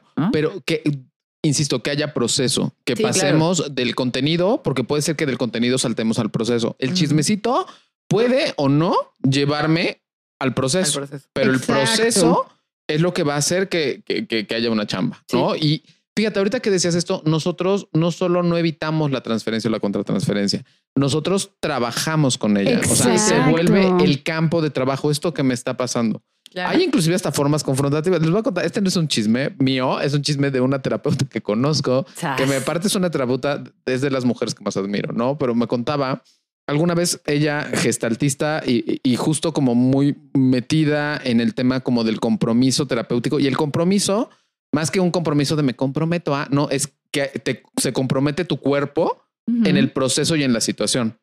Me contaba que de repente estaba en una sesión en línea y estaba viendo ahí los, los, este, estaba, estaba pues ahí en la sesión, no sé qué, pero la tuvo, hágase cuenta, por WhatsApp, ¿no? Videos de WhatsApp. Bueno, por videollamada de WhatsApp. Y entonces le llega una notificación de un mensaje. X que para ella pues era relativamente importante. Entonces abre, o sea, mientras está así en la sesión, así abre el mensaje a manera de que no lo vea su paciente Sí. abre el mensaje y comienza a leerlo. Menos de 20 segundos. O sea, lo leer, en lo que le está hablando la paciente, comienza a leerlo, leerlo, leerlo. Y de repente la paciente dice, acabas de abrir un mensaje y estás leyéndolo y no me estás escuchando. Uy, qué Ay, Y ella le dice, sí, porque Sí. ya me dio flojera lo que me estás diciendo. ¡Oh! Y ahora, ahorita, ahorita que lo estás diciendo, ahorita que estamos, llevo como dos sesiones entre que ni entiendo, entre Dios. que te, cuando te pregunto, como que tampoco, como que me das como mucha retroalimentación. Y sí, esto está pasando. O sea, esto está pasando. ¿Cómo estás? O sea, ¿cómo estás con que te diga yo esto? Bueno, ahí salió una sesión que ya no puedo dar como más detalles. Brutal, sí, pero sí, sí, brutal, sí, pero sí. es que y le, decía, no manches, me- fulana. Me, es- dolió el corazón, te lo juro. O sea, se me fue el aire. pero eso le pasaba con todos a esta mujer también. O sea, esto a la paciente Sí. le pasaba todo con esto. Llegaba, ¿qué onda, Camus? No sé qué. Oye, fíjate. Y quedamos así, Y Camus, out. ajá, Sí. o sea, ya volteó para arriba, ya agarró el teléfono Ajá. y decía, esta Oh. mujer no va para afuera. No. O sea, no ve Claro. lo que le causa al otro. Sí, sí, sí. Y cuando de repente esta lo hace tan obvio, porque imagínate aparte, o sea, que haga el movimiento y todo esto que tuvo que ser muy obvio para que la paciente lo dijera. Y ella comprometida con esto, llegaron a un lugar bien intenso y bien sí, fuerte, claro. pero en el compromiso en la relación. O sea, porque cuando decimos compromiso en la relación, no necesariamente es ser lindo. A veces el compromiso en la relación conlleva el hecho de comprometer lo que neta te está pasando. Y aparte esta honestidad de decir, a ver, esto es lo que está pasando, hay que trabajarlo o qué le hacemos. Exacto. Y estos huevos, o sea, yo decía, claro. ¿qué huevos? Yo creo que si no me hubiera pasado, sí, lo hubiera negado todo. No, no, no, claro que negó. no, ¿de qué hablas? No, no, ¿sabes qué? Se por accidente y Se tú abrió- así con el ojo como camaleón, así por un lado viendo la pantalla del video. Sí, no, ¿sabes qué? cañón. Yo con mi ligero TDAH, Ajá. Si, eh, si tengo sesión por WhatsApp y me empiezan a llegar notificaciones, Ajá. la verdad es que a veces me distrae y Ajá. desde, de repente se me, ya les he contado que tengo dislexia, ¿no? Ajá. Entonces, con la dislexia, de repente, si estoy medio leyendo una palabra y estoy escuchando otra, Ajá. a cu- sustituyo una palabra por otra. Entonces, lo que hago es ya irme a otras plataformas como Zoom o Meet. Ajá. Ay, pero Y ya las que es- cobran. güey. Sí, ya sé. De por sí yo ya pagaba Zoom. Ajá. Pero este, eso o las que las personas que sí quieren que sea por. WhatsApp, yo pongo ya ahora los teléfonos tienen nuevas configuraciones en que no te lleguen mensajes de nadie. O sea, ni siquiera que estés en WhatsApp te lleguen mensajes. Sí, no, no te llegan. y Ajá. eso hago porque, o sea, aunque Sí. puede ser una babosada y puede ser que alguien me mandó un meme. O sea, de repente digo la palabra que no es y parecería que no estoy atenta y no es que no esté atenta, es que la maldita dislexia sí, claro. se cruza con el déficit de atención. Claro. Entonces ya también hago eso, pero sería, es que justo cuando lo contaste me dio una ansiedad porque yo sería incapaz de abrir un mensaje mientras estoy viendo a una persona. Sí, claro. O sea, sí, ansiedad, sí. ansiedad infinita. Y esta mujer también, ¿eh? Esta terapeuta me parece que también no, no es que sea incapaz, pero sí conociéndole y conociendo como todo su forma del proceso terapéutico. O sea, siento que esto fue un un punto que sí estaba pasando en la relación. Sí, claro. Porque, y esto es interesante también de los terapeutas, en, la, en cada relación nos van pasando cosas diferentes. Hay relaciones donde comienzan a emerger cosas en ti que comúnmente no emergen en otras relaciones, ¿no? Exacto. Tipo, como les mencionaba hace ratito, este hombre con estrabismo que yo a mí, a mí humillar a la gente, la neta es que no, no forma parte de mí, pero de repente yo reconozco porque tengo ganas de, ri- de ridiculizarlo, Ujú.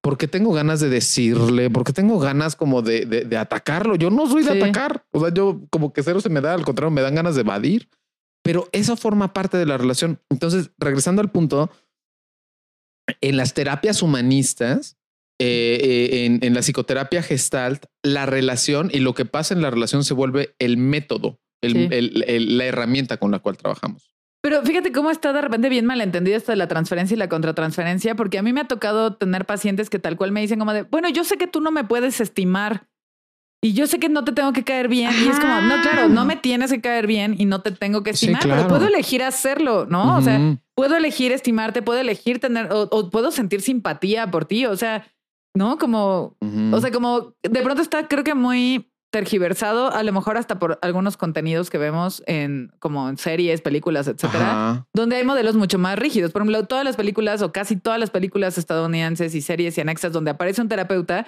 Es un tienen- psicoanalista. Son psicoanalistas No, o sí. tienen Sí. enfoque súper clínico y entonces claro que no pueden sentir ni un gramo de compasión o empatía por la persona de enfrente porque es un rollo como de no, ya usted, adiós, ¿no? Claro. Y, y entonces está, está muy mal interpretado eso, porque a mí me ha tocado que de repente llega paciente A, ¿no? Y me dice, oye, fíjate que le conté a mi mamá de nuestro proceso, le conté todo lo que hemos avanzado. Y mi mamá me dijo que no está muy segura de que seas muy profesional, porque tus formas de hablarme o, de, o las formas en las que convivimos implican que nos caemos bien y tal vez eso no es muy profesional, Claro. ¿no? Y yo es como de, bueno, a ver, creo que tendríamos que ver qué idea tiene tu mamá de, De un proceso, de un proceso terapéutico. terapéutico. O saben que también, eh, o sea, esta idea de, o sea, no, no sé si les ha pasado, pero como de, seguro, o sea, eres tan linda conmigo, o eres tan comprensiva, o eres tan bla, bla, porque te estoy pagando. ¿no? Y entonces así como de, wow, Claro. ¿no? O sea, eh, que, que es como de, yo, a ver, más bien qué problemas hay, hay en el fondo que crees estas cosas, Claro. ¿no? Ajá. O sea, porque el que sea mi trabajo no quiere decir que, que justo no te aprecie, ¿no? Claro. Claro. ¿Sabes? Ahorita que me, le acabas de decir eso, ¿sabes a quién le apliqué yo esa, pero como paciente, ¿A a, mi terapeuta? ¿En Hubo serio? una vez que en algún momento estábamos, ya no me acuerdo cuál era el tema, pero estábamos en una sesión y justamente algo hablábamos de la aceptación, algo hablábamos del, de, de- del ser amado. Creo que era, era algo así. Ajá. Del Y ser como- amado como el de María de todos los ángeles. no, ¿Será este mi ser amado? Ándale, ¿será este mi ser amado? No, no, no, del ser uno amado, ¿no? Y entonces de- me acuerdo perfecto que de repente ya llevábamos un proceso muy largo, ¿no? Ya un proceso muy y muy fuerte. Y donde justo le decía esto, le decía, me, me decía, pero, o sea, ¿cómo estás con que yo aquí te estoy diciendo que de- genuinamente, y me lo, decía, me lo dice genuinamente, ¿no? Ujú. O sea, ya esperaba que, porque creo que no habíamos podido como encontrarnos por diversas circunstancias, creo que era algo eso. Ya, este, ya esperaba verte y sí anhelaba verte. O sea, lo anhelaba. Ah, sí, ¿Cómo sí, estás sí, con eso? Y yo, porque es que soy tu paciente y porque te estoy pagando.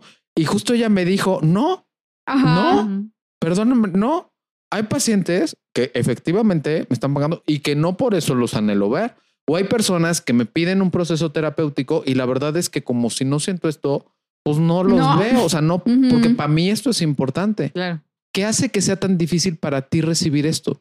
Ajá. Y ahí salió el tema, no Sí, mames. claro, es que ahí, Ni ahí recibir está amor, la machita. Sí, Ándale, claro. sí, y ahí comienza a pasar, o sea, todo lo que, pero si te das cuenta que se construye en la relación, Sí, claro. se va construyendo en eso. Y si hay gente hasta la que extrañas. O sea, la verdad, sí, a, mí me ha tocado gente que se va de viaje o que suspenden por alguna razón su proceso, por temas económicos, por lo que quieras.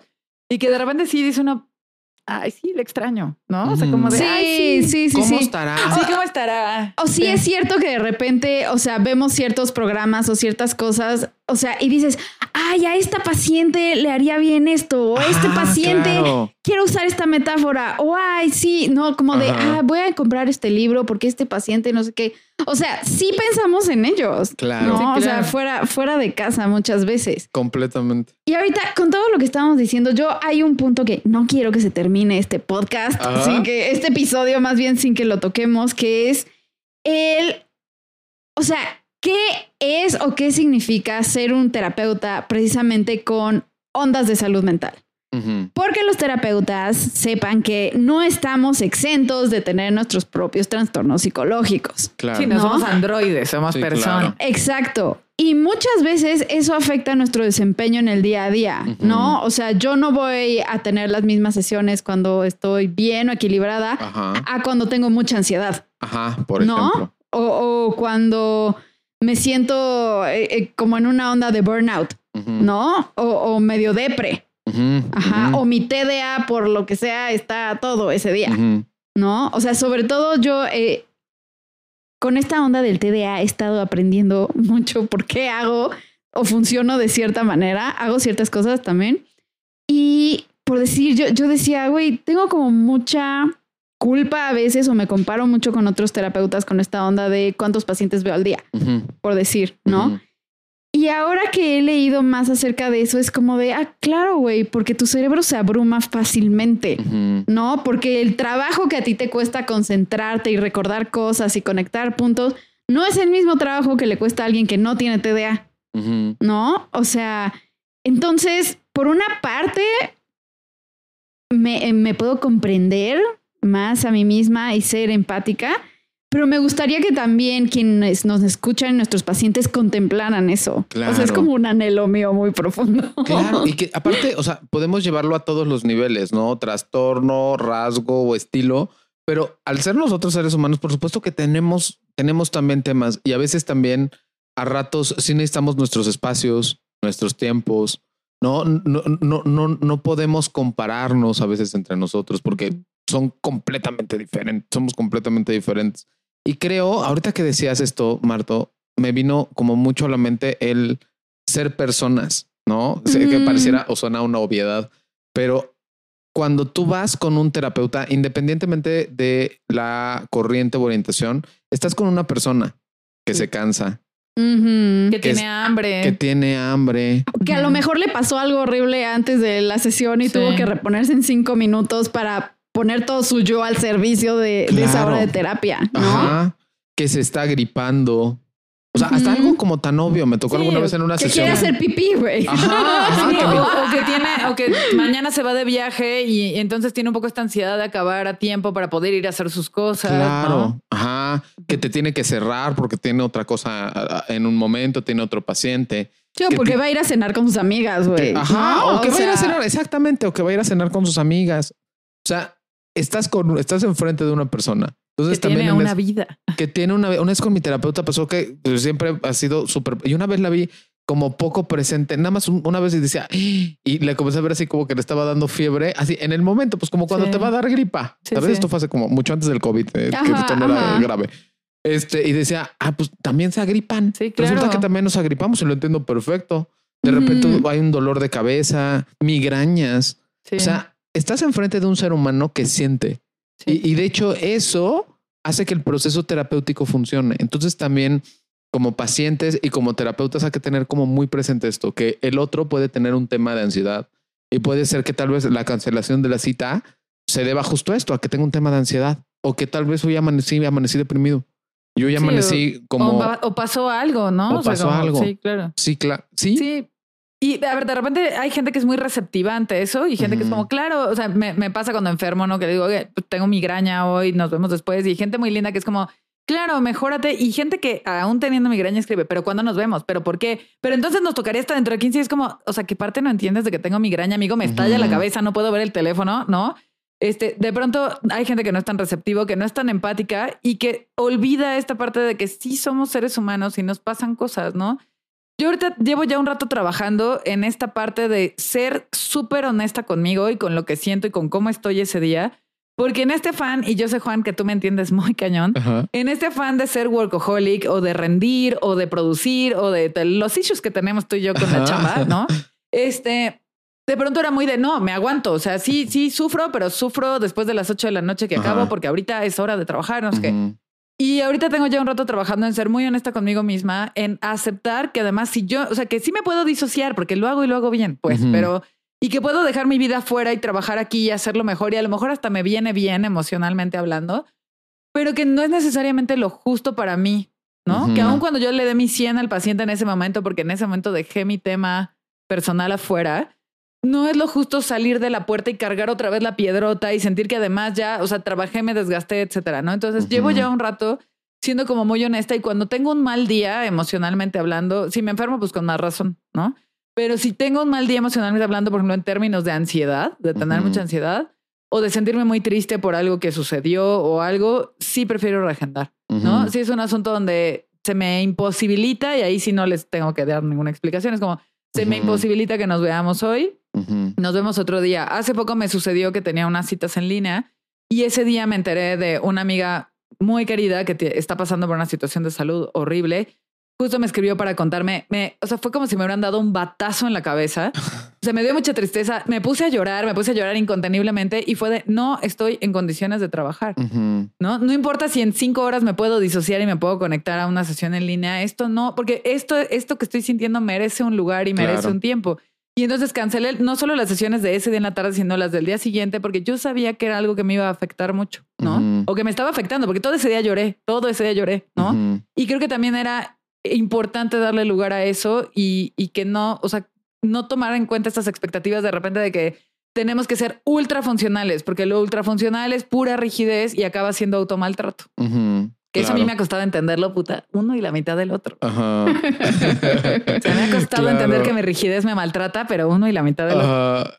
Claro. Sí. Y creo que, ah, perdón, Marta. No, no, no, no, no. Vas, Creo, que el, el hecho como de trabajar en nuestro autocuidado a veces nos juega como de dos formas. Ajá. La primera forma es que muchas veces el autocuidado implica, esto está muy fuerte, pero el autocuidado implica no estar disponible. Sí, sí, Sí. Y el asunto de no estar disponible para los otros cuando eres terapeuta Es híjole, juzgadísimo. o es, sea, juzga- es y juzgadísimo. autojuzgadísimo. Sí. O sea, hasta yo como yo, yo, a mí me, a mí me- esto lo, lo dije completamente por mí. A mí me pasa que yo me siento muy juzgado por mí mismo y me digo unas cosas bien gachas cuando Sí, por alguna razón no puedo estar disponible. Que mira que cuando no estoy disponible es porque es un tema físico, Sí, porque claro. lo demás como que no lo admito. A, a duras penas estoy admitiendo como que en un tema físico pueda no estar disponible. No sé si vieron apenas un meme que subí a mi Instagram, que es justo alguien así que está como, es una chava que está como así súper berreando y tiene el celular.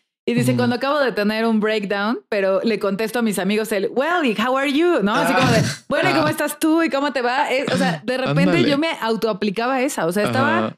En una crisis personal durísima, le estaba pasando muy mal, pero si me escribía a un paciente, yo contestaba como, claro, pero ¿y eso qué significa? No te preocupes, no me estás molestando, todo está muy bien, para eso Ah, estoy, bla, bla. claro. Y a lo mejor yo así el moco escurriendo, yo no, todo está muy bien, ¿no? Hasta que, por eso digo que me ha tocado, me ha costado uno y la mitad del otro. Ajá. Trabajar en esta parte de decir, güey, no, no podemos estar disponibles siempre. También se vale poner el teléfono en modo avión, también se vale eh, no querer atender en ese momento las cosas o, o tú mismo al leer algo, evaluar si genuinamente es algo que requiere de tu atención porque es una emergencia o si la persona tiene un perfil en el que requiera esta contención o si la neta no y puede esperar para después. Ujú. ¿no? Claro, cañón. Que de repente cuesta mucho trabajo. Ahorita justo que yo, luego me costaba, y a ti también te ha pasado, que hasta nos da culpa tomar vacaciones. Ah, uh, ¿No? ahí, ahí va para allá. Ahí, ahí va para allá. Sí, ahorita me voy a tomar cinco días de vacaciones y este, no ahorita, ahorita que nos escuchen, sino en la, la semana siguiente.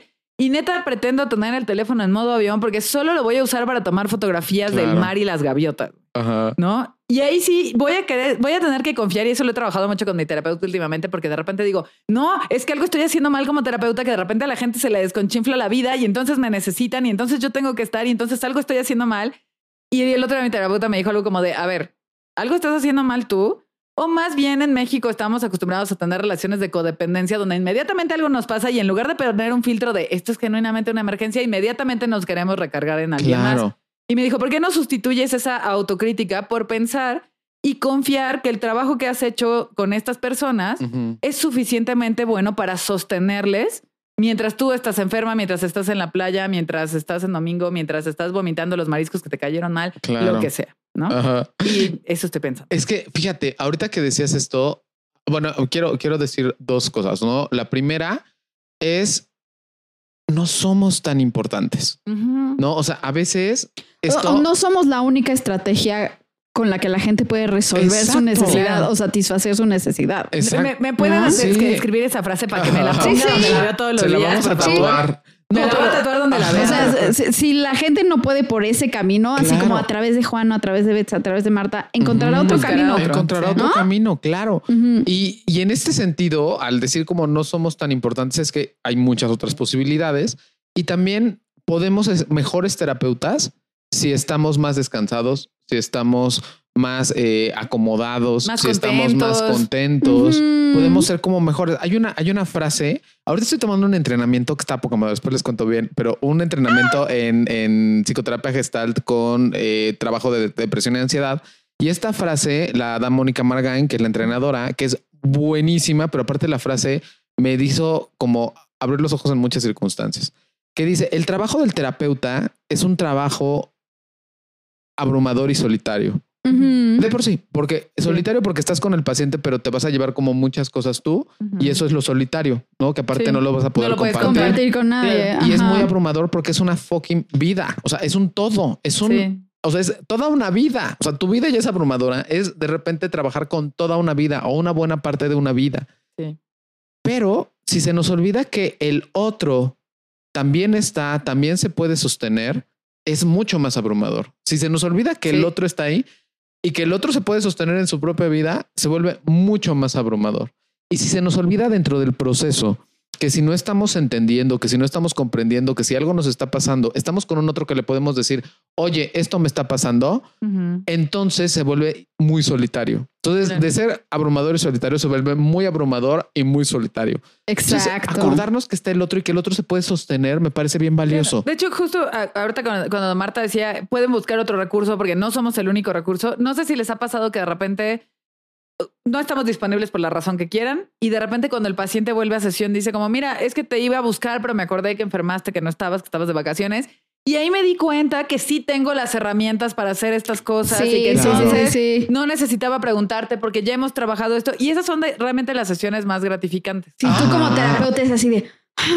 Ajá, Exacto, sí, claro. No, Respiras. Esas son las, las sesiones muy, muy gratificantes porque te das cuenta, o sea, la persona para empezar se da cuenta del poder que tiene ya para manejar su vida y para autocontenerse y para ser asertiva y para todo esto. Y además para mí es muy gratificante justo darme cuenta que no soy tan importante. Eso para mí es una liviane. O sea, si tú me Claro. dices, Betsa, no eres tan importante, te juro, Juan, que eso me descarga la vida. Ajá. ¿no? Pero en el momento, ya saben, por los pedos que hemos contado de mis pedos con la dependencia, ¿no? en el momento en el que alguien me dice como de, y entonces pensé que me iba a esperar a tomar una decisión hasta que te viera, es como, no, porfa, no. Ujú, No, o sea, porfa, no, porfa, pon en, en- en práctica todas tus herramientas porque justo no quiero ser tan importante.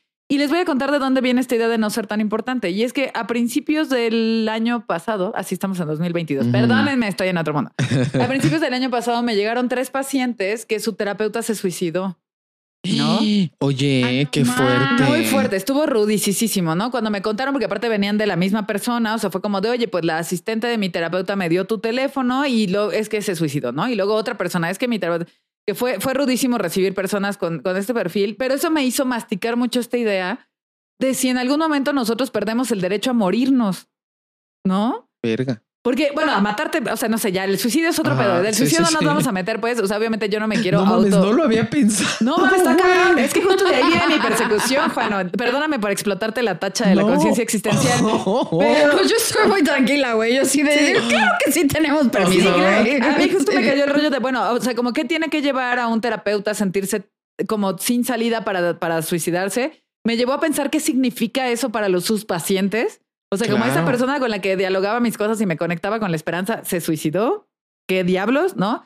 Pero me hizo pensar también, y si nosotros enfermamos, y si tenemos un accidente, y si morimos, o sea, justo no tenemos que ser tan importantes, porque si entonces somos esta persona criterio, como tú lo has mencionado algunas veces, y nos morimos, entonces, ¿qué? Nuestro trabajo con, o sea, todo lo que hemos hecho con nuestros pacientes va a valer madre. Yo quiero pensar que no, yo quiero pensar que el día que yo me muera, la gente va a seguir con su vida feliz. Porque, claro, justo la chamba es devolverle al otro su Exacto. ser, su persona a criterio, ¿no? O sea, Exacto. que la persona sea a sí misma su persona a criterio. No te había que- caído el 20 de que te ibas a morir. No me iba a caer. Me está cayendo el 20. No, o sea, de que, ¿qué pasa? ¿Qué pasa si me muero? O sea, me refiero como terapeuta, ¿no? O sea, Sí, que- la, parte, la parte padre es que tú no te vas a dar cuenta, Ajá, ¿no? exacto. Ya no te vas a enterar. Ya no me voy a enterar, pero Los otros lo resolverán porque tienen recursos para hacerlo. O sea, Suéltame. No, pero sí es cierto.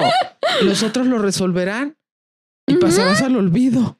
Sí, o, pero, te- o sea, bueno, ya mejor no digo nada. No. Iba a decir una cosa muy morbosa, pero decir, o te hacemos un como memorial así súper bonito, Ay, sí. donde todos tus Sí, pacientes sí, vayan a, no sé, escribirte un papelito de lo que les dejaste en la vida. Yo siempre he pensado, no quiero, no quiero un rosario, la neta, porque pues no. No, no- claro no- que quieres un memorial así gigantesco, porque tres. quiero un panagírico, Por ya sabes, supuesto. muy así estadounidense, Sí, donde claro, la gente vaya así de, pasando un, de un yo voy a leer.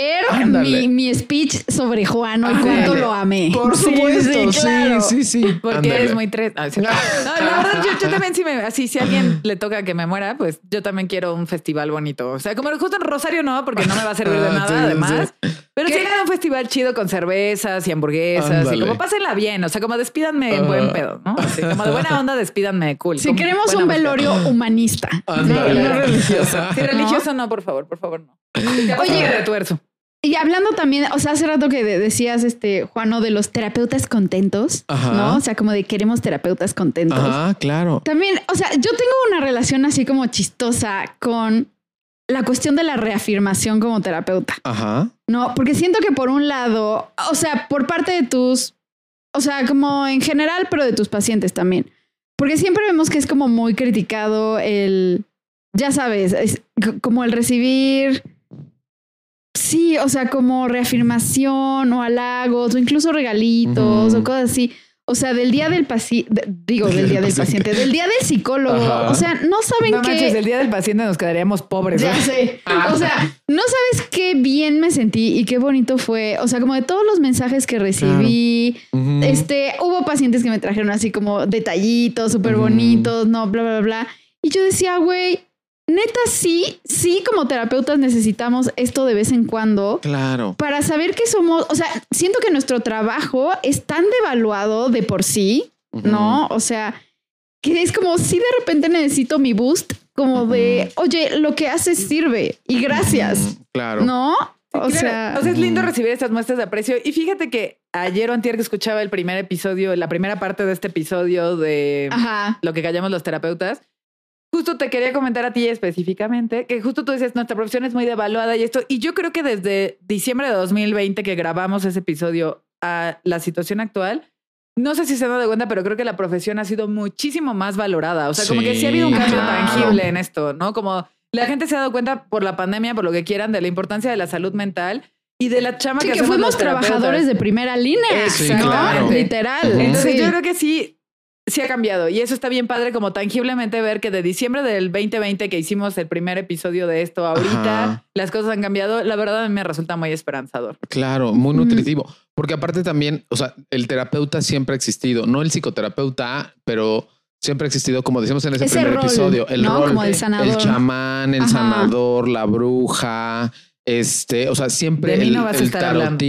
así como siempre está, siempre ha estado como ese rol, solo que ahora ha tomado un papel como muy importante, ¿no? Y en ese sentido creo que, creo que está padre y somos privilegiados por ser terapeutas y me parece que también somos terapeutas privilegiados. Agree. Y está Muy bonito bien. ser feliz Ujú. con su trabajo, la verdad. Exacto. O sea, yo, yo me siento muy agradecida todos los días poder dedicarme y poder vivir de algo que me gusta tanto. Me ujú. Siento de hecho mucha tristeza y mucha pena por la gente que tiene que hacer 8, 9, 10 horas de trabajo de algo que no le gusta y que le hace infeliz. Me da mucha tristeza que haya gente que tenga que pasar por eso. Claro. Claro que podemos hacer todos los días esto y que aparte de todo podemos estar como en esta comunidad, ¿no? Como en esta comunidad compartiéndonos de a poquito. Ay, bueno, digo, esto ya es chisme, pero bueno, este es para este podcast para chisme. Pero ayer me decía un paciente que también es otro paciente que también es súper fan del podcast. Me decía, iba saliendo y como fui el último y como cuando soy el último, pues cierro todo. De repente entré al baño, no sé qué, y estaba en la puerta de mi consultorio y me dice, ese es el consultorio de Betsa. Y yo, sí. Y ese es el consultorio de Marta. Y yo, sí, sí, no, si me las encuentro, las voy a fanear durísimo. Así como, "Ay, ¿cómo están? No sé qué. Las Qué bueno que nos dices ya para agarrarnos, que nos agarre ya en sintonía y no así como de tú eres Betsa y así mi cara de Claro, "Cucú, ¿qué ándale. pasa? No, así. Pero, pero justo, y, y a lo, y a lo que iba con esto es que como de repente me decía, ustedes, o sea, como, güey, qué padre, o sea, pasan todo el tiempo juntos y así, y yo, cero, tú, ¿eh? no, amigo, no. O sea, estamos en el mismo lugar y creo que nos vemos casi cada podcast. Sí, o sea, literal, nos vemos sí en el podcast y de repente si nos encontramos en la salida del baño. Pero Ajá. sí, cinco minutos así de, ya llegó mi paciente, güey, te veo, Ajá, ¿no? Sí, claro. sí, sí. Sí, Bye. sí, sí. Pero Sí. aún así estar como en un lugar donde nos estamos acompañando en ese sentido, ¿no? Donde cuando algo pase, algo, alguna duda surja, nos tenemos, ¿no? Exacto. También tener un poquito esta comunidad. Y es. su comunidad también, gente bonita. Su comunidad de ustedes. Este, Muy oigan, bien. pues les date que pasemos a nuestras recomendaciones porque, o sea, gente bonita que nos escucha pensará que le vamos a recomendar series o películas sobre terapeutas, pero no. No, No, No. decidimos que íbamos a escoger, eh, o sea, como materiales representativos de así como algo que es 100% Juan, algo que es 100% Marta, algo que es 100% yo, así que arránquense quien quiera. Adelante. Ah, ay, qué bonito. Así, qué bonita dinámica. Yo, o sea, no traje precisamente recomendaciones audiovisuales. Traje una, o sea, que más bien son series. Y además traje un libro y un álbum musical. Ok, a ¿no? ver. Porque dije así, para que la cosa sea más integral. güey. Ok. Y este, el libro es un libro que, que leí muy recientemente, pero, o sea, son de esos libros que dije, oye, este libro lo voy a leer como siete veces después porque soy yo. Así, me acuerdo que lo empecé a leer y, y estábamos acostaditos en, en la cama JP y yo, y yo, es que mira, y es que los pies de página, y es que ve esto, y es que no sé qué, esta poca madre se llama Plain Bad Heroines. Ok. No, que en- no sé cómo se llama en español, pero la traducción sería como ma- malas y simplonas heroínas, Ajá, ajá. ¿no? Ok, o me representa. güey, o sea, está increíble porque además es como una novela queer también. Ah, me representa Pero más. es, una novela gótica que se desarrolla en dos timelines completamente distintos. Ajá. Uno que es como a finales de 1800 Ujú. y tenemos, ya sabes, así como el internado de puras niñas, súper gótico. Ok. Este, que hay una maldición y los fantasmas y bla, bla, bla, bla, bla. Ok. Y por otro lado hay una línea de tiempo. Bueno, y en esa línea de tiempo tenemos a nuestras heroínas, ¿no? O sea, dos heroínas en, en específico. En la otra hay, tenemos a nuestras tres heroínas que están en los, sí, o sea, como dos miles. Y son tres chavitas que van a hacer una película sobre la historia de las heroínas de 1800. Ok. Y está ahí todo conectado. Ok. O sea, pero sí es toda esta onda, ya saben. Esta conexión entre fantasmas, ellas, terror, este, toda la onda gótica de e, el, el decay y la pérdida de ino- inocencia Ajá. y maldiciones. Y sí, 100% yo. ok. Ah, segundo, el álbum musical, Un álbum. sí, Ok. es el de Ceremonials de Florence and the Machine.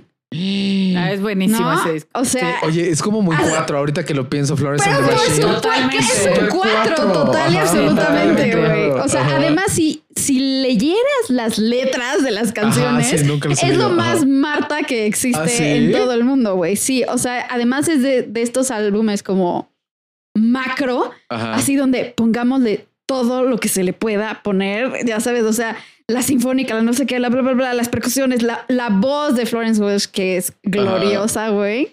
¿no? O sea, sí, todos los álbumes que son así como macro, macro, así gigantescos. Ok. Estaba debatiéndome, de hecho, entre este y el de Endless Forms Most Beautiful de Nightwish, que también es una cosa así gigantesca y además habla de- del amor por la ciencia, ¿no? Y el humanismo.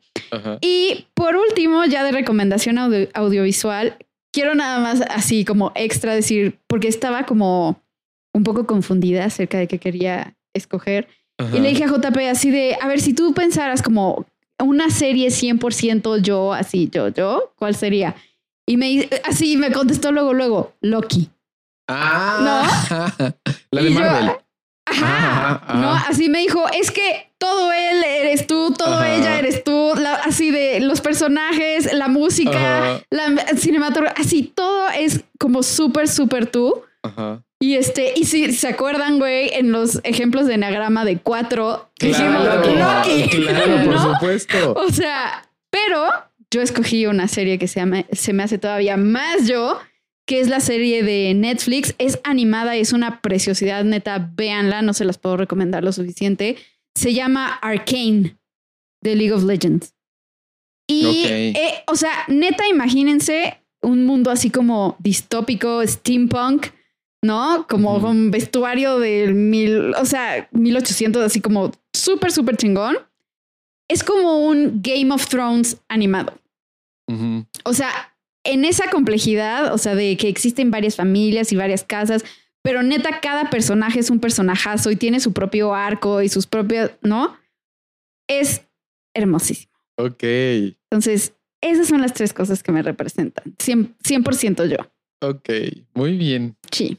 Bueno, pues a ver, a mí me gustaría como hacer como algunas recomendaciones. Una como de, o sea, cuál es como mi, no sé, como, como creo que yo cuando llega a los 40, ¿no? Así, está súper cursi, súper señora. O sea, una tía. por una supuesto. tía, pero sería esta tía que se va a Italia, India e Indonesia.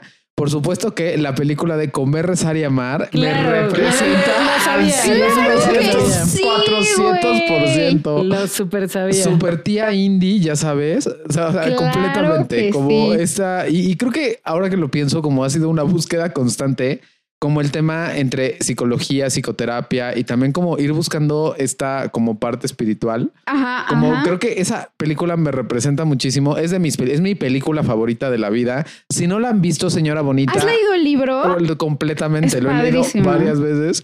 Y fíjate, es muy cagado porque, o sea, el libro es muy bonito, es muy simple en el sentido de que es muy fácil de leer, es muy rico Súper. en este Sí, sí, sentido. sí. Pero ha habido veces que inclusive, si estoy en una crisis existencial de la vida y de repente tengo en mi libro, no me, Aide no va a dejar mentir que ella conoce perfectamente la casa, que está en el cajón de al lado de mi, de, de la cama, porque cuando de repente hay como algo, abro en cualquier página, de repente comienzo a leer un poco una de las partes del libro y de repente hay algo que me hace sentido. Algo, no es como una Biblia ni que es algo así. No, pero, sí te entiendo. Sí, me- sí, sí. Porque tiene reflexiones muy bonitas. Tiene además. reflexiones muy lindas y aparte me hace conectar con una parte como muy conocida. Ajá. Entonces, esa sería como mi primera recomendación, comer, rezar y amar. Por favor, véanla si no la han visto. Si le pueden leer el libro, este, léanlo. Está espectacular. Bueno, ahora, la siguiente es una especie de, es una serie animada que a mí me gusta mucho. y Es, no es una serie como tan sencilla, se llama The Midnight Gospel, pero es una serie de filosofía Ah, existencial. Es animada también. Ajá, Ajá. sí, sí, sí, Sí, ya sí, sé está cuál. en Netflix, eh, que es un tema, o sea, no, no vas a ver algo muy lógico, pero es algo que sí tiene profundidades filosóficas y existenciales bien densas. Se toca el tema de la vida, la muerte, el ser humano, la espiritualidad, contado en una especie como de entrevista que está siendo animada por un caricaturista. Ajá. Entonces tú vas viendo como, o sea, tú lo que ves en la pantalla es como la animación que hace el caricaturista, mientras está una entrevista de un alguien hablando con un especialista, pero en temas de filosofía, espiritualidad y demás, ¿no? Entonces está muy buena, no es una serie muy sencilla, es como para verte un capítulo y que te truene la tacha existencial. Sí. Un Este, rato. un una rato, semana. una sí, semana. Y ya Sí. luego regresas por otro. Exacto, son capítulos, si no me equivoco, de 30 minutos, son capítulos como muy cortos. Midnight Gospel es como otra de mis, de mis recomendaciones. Y hay una eh, serie que esa es como mi sorpresa, me gustaría decirlo, porque yo nunca hubiera pensado, a mí la verdad es que Marvel me, me, me- seguramente yo no lo entiendo, porque cuando veo algo de Marvel es como, "Ah, ok, ah, pues este, el superhéroe, ah, pues el Superman, que ya sé que no es de Marvel, pero o sea, así, Y yo así Empezamos. A corregir, güey. Sí, pero así, a- a- a- o sea, así me implica. Pero me encontré en Disney Plus una serie que se llama WandaVision. Que WandaVision, sí, sí, me sí. parece, y seguramente no entendí ni la mitad, pero me parece una cosa espectacular de la despersonalización. Justo te iba a decir que Sí. a, a mí Wanda, me recuerda a ti. Entonces de ahora en adelante vamos a decir ¿En serio? Juanda. Sí. Juanda. Juanda. Güey, voy a llegar con mi Juanda coronita. 100%, güey, sí, día, como Sí. esta cosa, ¿cómo se llama lo que tiene? Con mi diadema así de Sí, Juanda. a- a- así de Juano, Juano es Juanda y yo soy de Scarlet Witch. Ándale. soy así la ¿Por qué te recuerda a mí. Wanda? No sé, o sea, no sé. No te podría, es como una cuestión como de proyección, no podría decirte no ¿qué? sé. Pero, ajá, no sé. Bueno, a mí me encantó esta, pero aparte me encantó como esta historia de despersonalización, como esta Sí. historia de evasión de la realidad Sí, y de, como de cómo acomodar un trauma inacomodable, ¿no? de cómo acomodar un trauma inacomodable. Entonces, para mí, esta la serie me fascinó y yo creo que desde ahí como que me dieron más ganitas de ver cosas de Marvel, porque entonces ya me he enterado de otras cosas que no entendí dentro de la serie, eh, que pues, como los comerciales. Güey, la de Loki la disfrutarías muchísimo ¿Ah, porque también tiene un trasfondo muy, Muy heavy. así. Ya. Exacto. Muy sí, bien. sí, sí, sí, sí. Y hay una, y hay una canción que quiero recomendarles. Es solo una canción que se llama ¿Nos vas a Eh, dedicar a una canción? Les voy a dedicar una canción bonita. No, pero es una canción que quiero que la escuchen todos nuestros escuchas, que se llama Everybody, Everybody's Free to Wear Sunscreen, de Baz Luhrmann. Es una canción de, de hablar, que habla de justo la importancia de usar eh, sunscreen, ¿cómo se dice? Filtro solar. Filtro Ah, solar. La base de mi vida es el Ándale, solar. ándale. Y se supone que es una recomendación que te da alguien del futuro para usar filtro solar, Ay, pero te va dando otras recomendaciones de la vida. Ay, qué lindo. La Está- quiero escuchar. Bien linda Sí. la canción. Es más, hasta les va a sacar una lagrimita tal vez. Está muy linda. Eh, y esas son mis recomendaciones. Ay, Ok, ya la empecé a leer acá y sí está muy bonita. Ay, sí. Ay, la quiero, la quiero escuchar. No tengo cuanto acabemos la escucharé. Es Pues más, yo- hay que cerrar. Ay, perdón. Es que hay que cerrar el podcast con esa canción. No, porque los derechos, Juan, Ah, no, nos cobran los derechos y luego el productor no nos quiere pagar derechos de nada. Este, pues yo siempre, o sea, es chistoso que les propuse la dinámica y no tenía ni la más mínima idea de qué poner. Entonces decidí hacer un poco de contrastes, ¿no? Como de qué sería 100% Betsa. Justo me, me gustó la idea de Marta del álbum, ¿no? Como del disco. Y entonces uno, o sea, son como dos súper diferentes. El primero es All Hope Is Gone de Ujú. Slipknot. O sea, ese álbum tal, lo puedes escuchar todos los días, así. Y otro que nada que ver, pero que también es 100% Betsa, es Anoche de Babasónicos, ¿no? Así como, Ah. ¿no? O sea, como que también es, los Babasónicos los puedes escuchar todos los días también. Ajá. De las series, pues me gusta mucho Dexter, ya lo saben, y Sons of Anarchy, que son como las más, como mis series sangrientas favoritas. Pero también me encanta Mad Men, que es todo el tiro opuesto de una serie de una agencia de publicidad en los años 60, donde todo Ajá. es los outfits, la luz, todo precioso y hermoso, nada que ver con motociclistas pandilleros a los que todo les sale mal Ajá. o con un asesino serial. Y de las películas sucede exactamente lo mismo, ¿no? Porque eh, de- hay dos películas que revisito frecuentemente y que seguramente ya se habrán dado cuenta en el podcast. La primera es 500 días con ella. Claro. Amo 500 días con ella. La puedo ver todas las veces que sea. La veo si estoy deprimida, la veo si estoy contenta, la veo si estoy enamorada, la veo si Es que aplica para vacaciones. todos los O sea, esa película la puedo ver y siento que es muy yo en muchas cosas. No sé, o sea, a lo mejor porque me identifico un poco con Summer en algunas cosas. La pero música. La música me encanta, me encanta todo el diseño visual, me encanta esa película, o sea, la amo. Y otra película que reviso, que revisito frecuentemente también, si estoy contenta, si estoy deprimida, si estoy de buenas, si estoy de vacaciones o si estoy de malas, es Seven de David, David Fincher con Brad Pitt, Nice. que es justo que va en esta tónica de los siete pecados Ah, capitales, ya, ¿no? Y que es un asesino serial. Entonces, como un poco, o sea, es así, como no sabría exactamente en qué agrupar. Y Esto habla de la ambivalencia de tu Sí. existencia, ¿no? Sí. O sea, de como siempre moviéndote un poco desde estos dos lugares. Claro, como que desde un lugar podría ser algo muy dulce y muy ligero y desde el otro lado es como súper oscuro y súper denso. Sí, un poco así. Tal vez Bien. no me he dado cuenta de mis trastornos más graves, pero sí. Ah, no, pero yo una personalidad muy enriquecida. Pues ¿No? espero, espero que sí lo sea, Juan. Ahora sí que nomás vengo a esperar que sí. Pero sí, esas son mis recomendaciones. Muy bien. Así es. Pues hemos llegado al final de nuestro último episodio de la cuarta temporapia. Cuatro temporapias llevamos Cuatro ya. temporadas. Qué emoción. Y pues para la siguiente temporada les tenemos muchas sorpresas. Por ahí tenemos platicados dos en vivos. No lo sé, Sí. no lo sé. Ya platicaremos cuando se concreten esos planes. Bien. Y pues por lo pronto, tribu, les deseamos lo mejor. Descansen de nosotros un poco, revisiten nuestros episodios anteriores, relájense, mándenos sus ofertas, no, ofertas no, sus sugerencias para los próximos, de temas para los próximos episodios. Claro. Y pues, ¿dónde los encuentran? A mí me encuentran en Instagram como arroba Juan-Aguil, en Twitter como arroba NutrisiCjuan y en Facebook como Juan Aguilar, en la página personal. Ok, Marta. A mí me pueden encontrar en Instagram y Twitter como psicomf con P de papa al principio. A mí tanto en Twitter como en Instagram me encuentran como arroba y a Psico llevar nos encuentran tanto en Instagram como en Twitter como arroba psico llevar. Eh, les recordamos que nos produce Mictlan Studios y JP Moreno, al que encuentran en Instagram como arroba Mictlan Studios y en Twitter como arroba Johnny Colors. Y nos ilustra Camus Altamirano, que tanto en Twitter como en Instagram pueden en- encontrarlo como arroba Camus Altamirano. Gracias por estar otra temporada con nosotros y por hacernos sentir tan queridos. Bye. Adiós. Bye. Bye.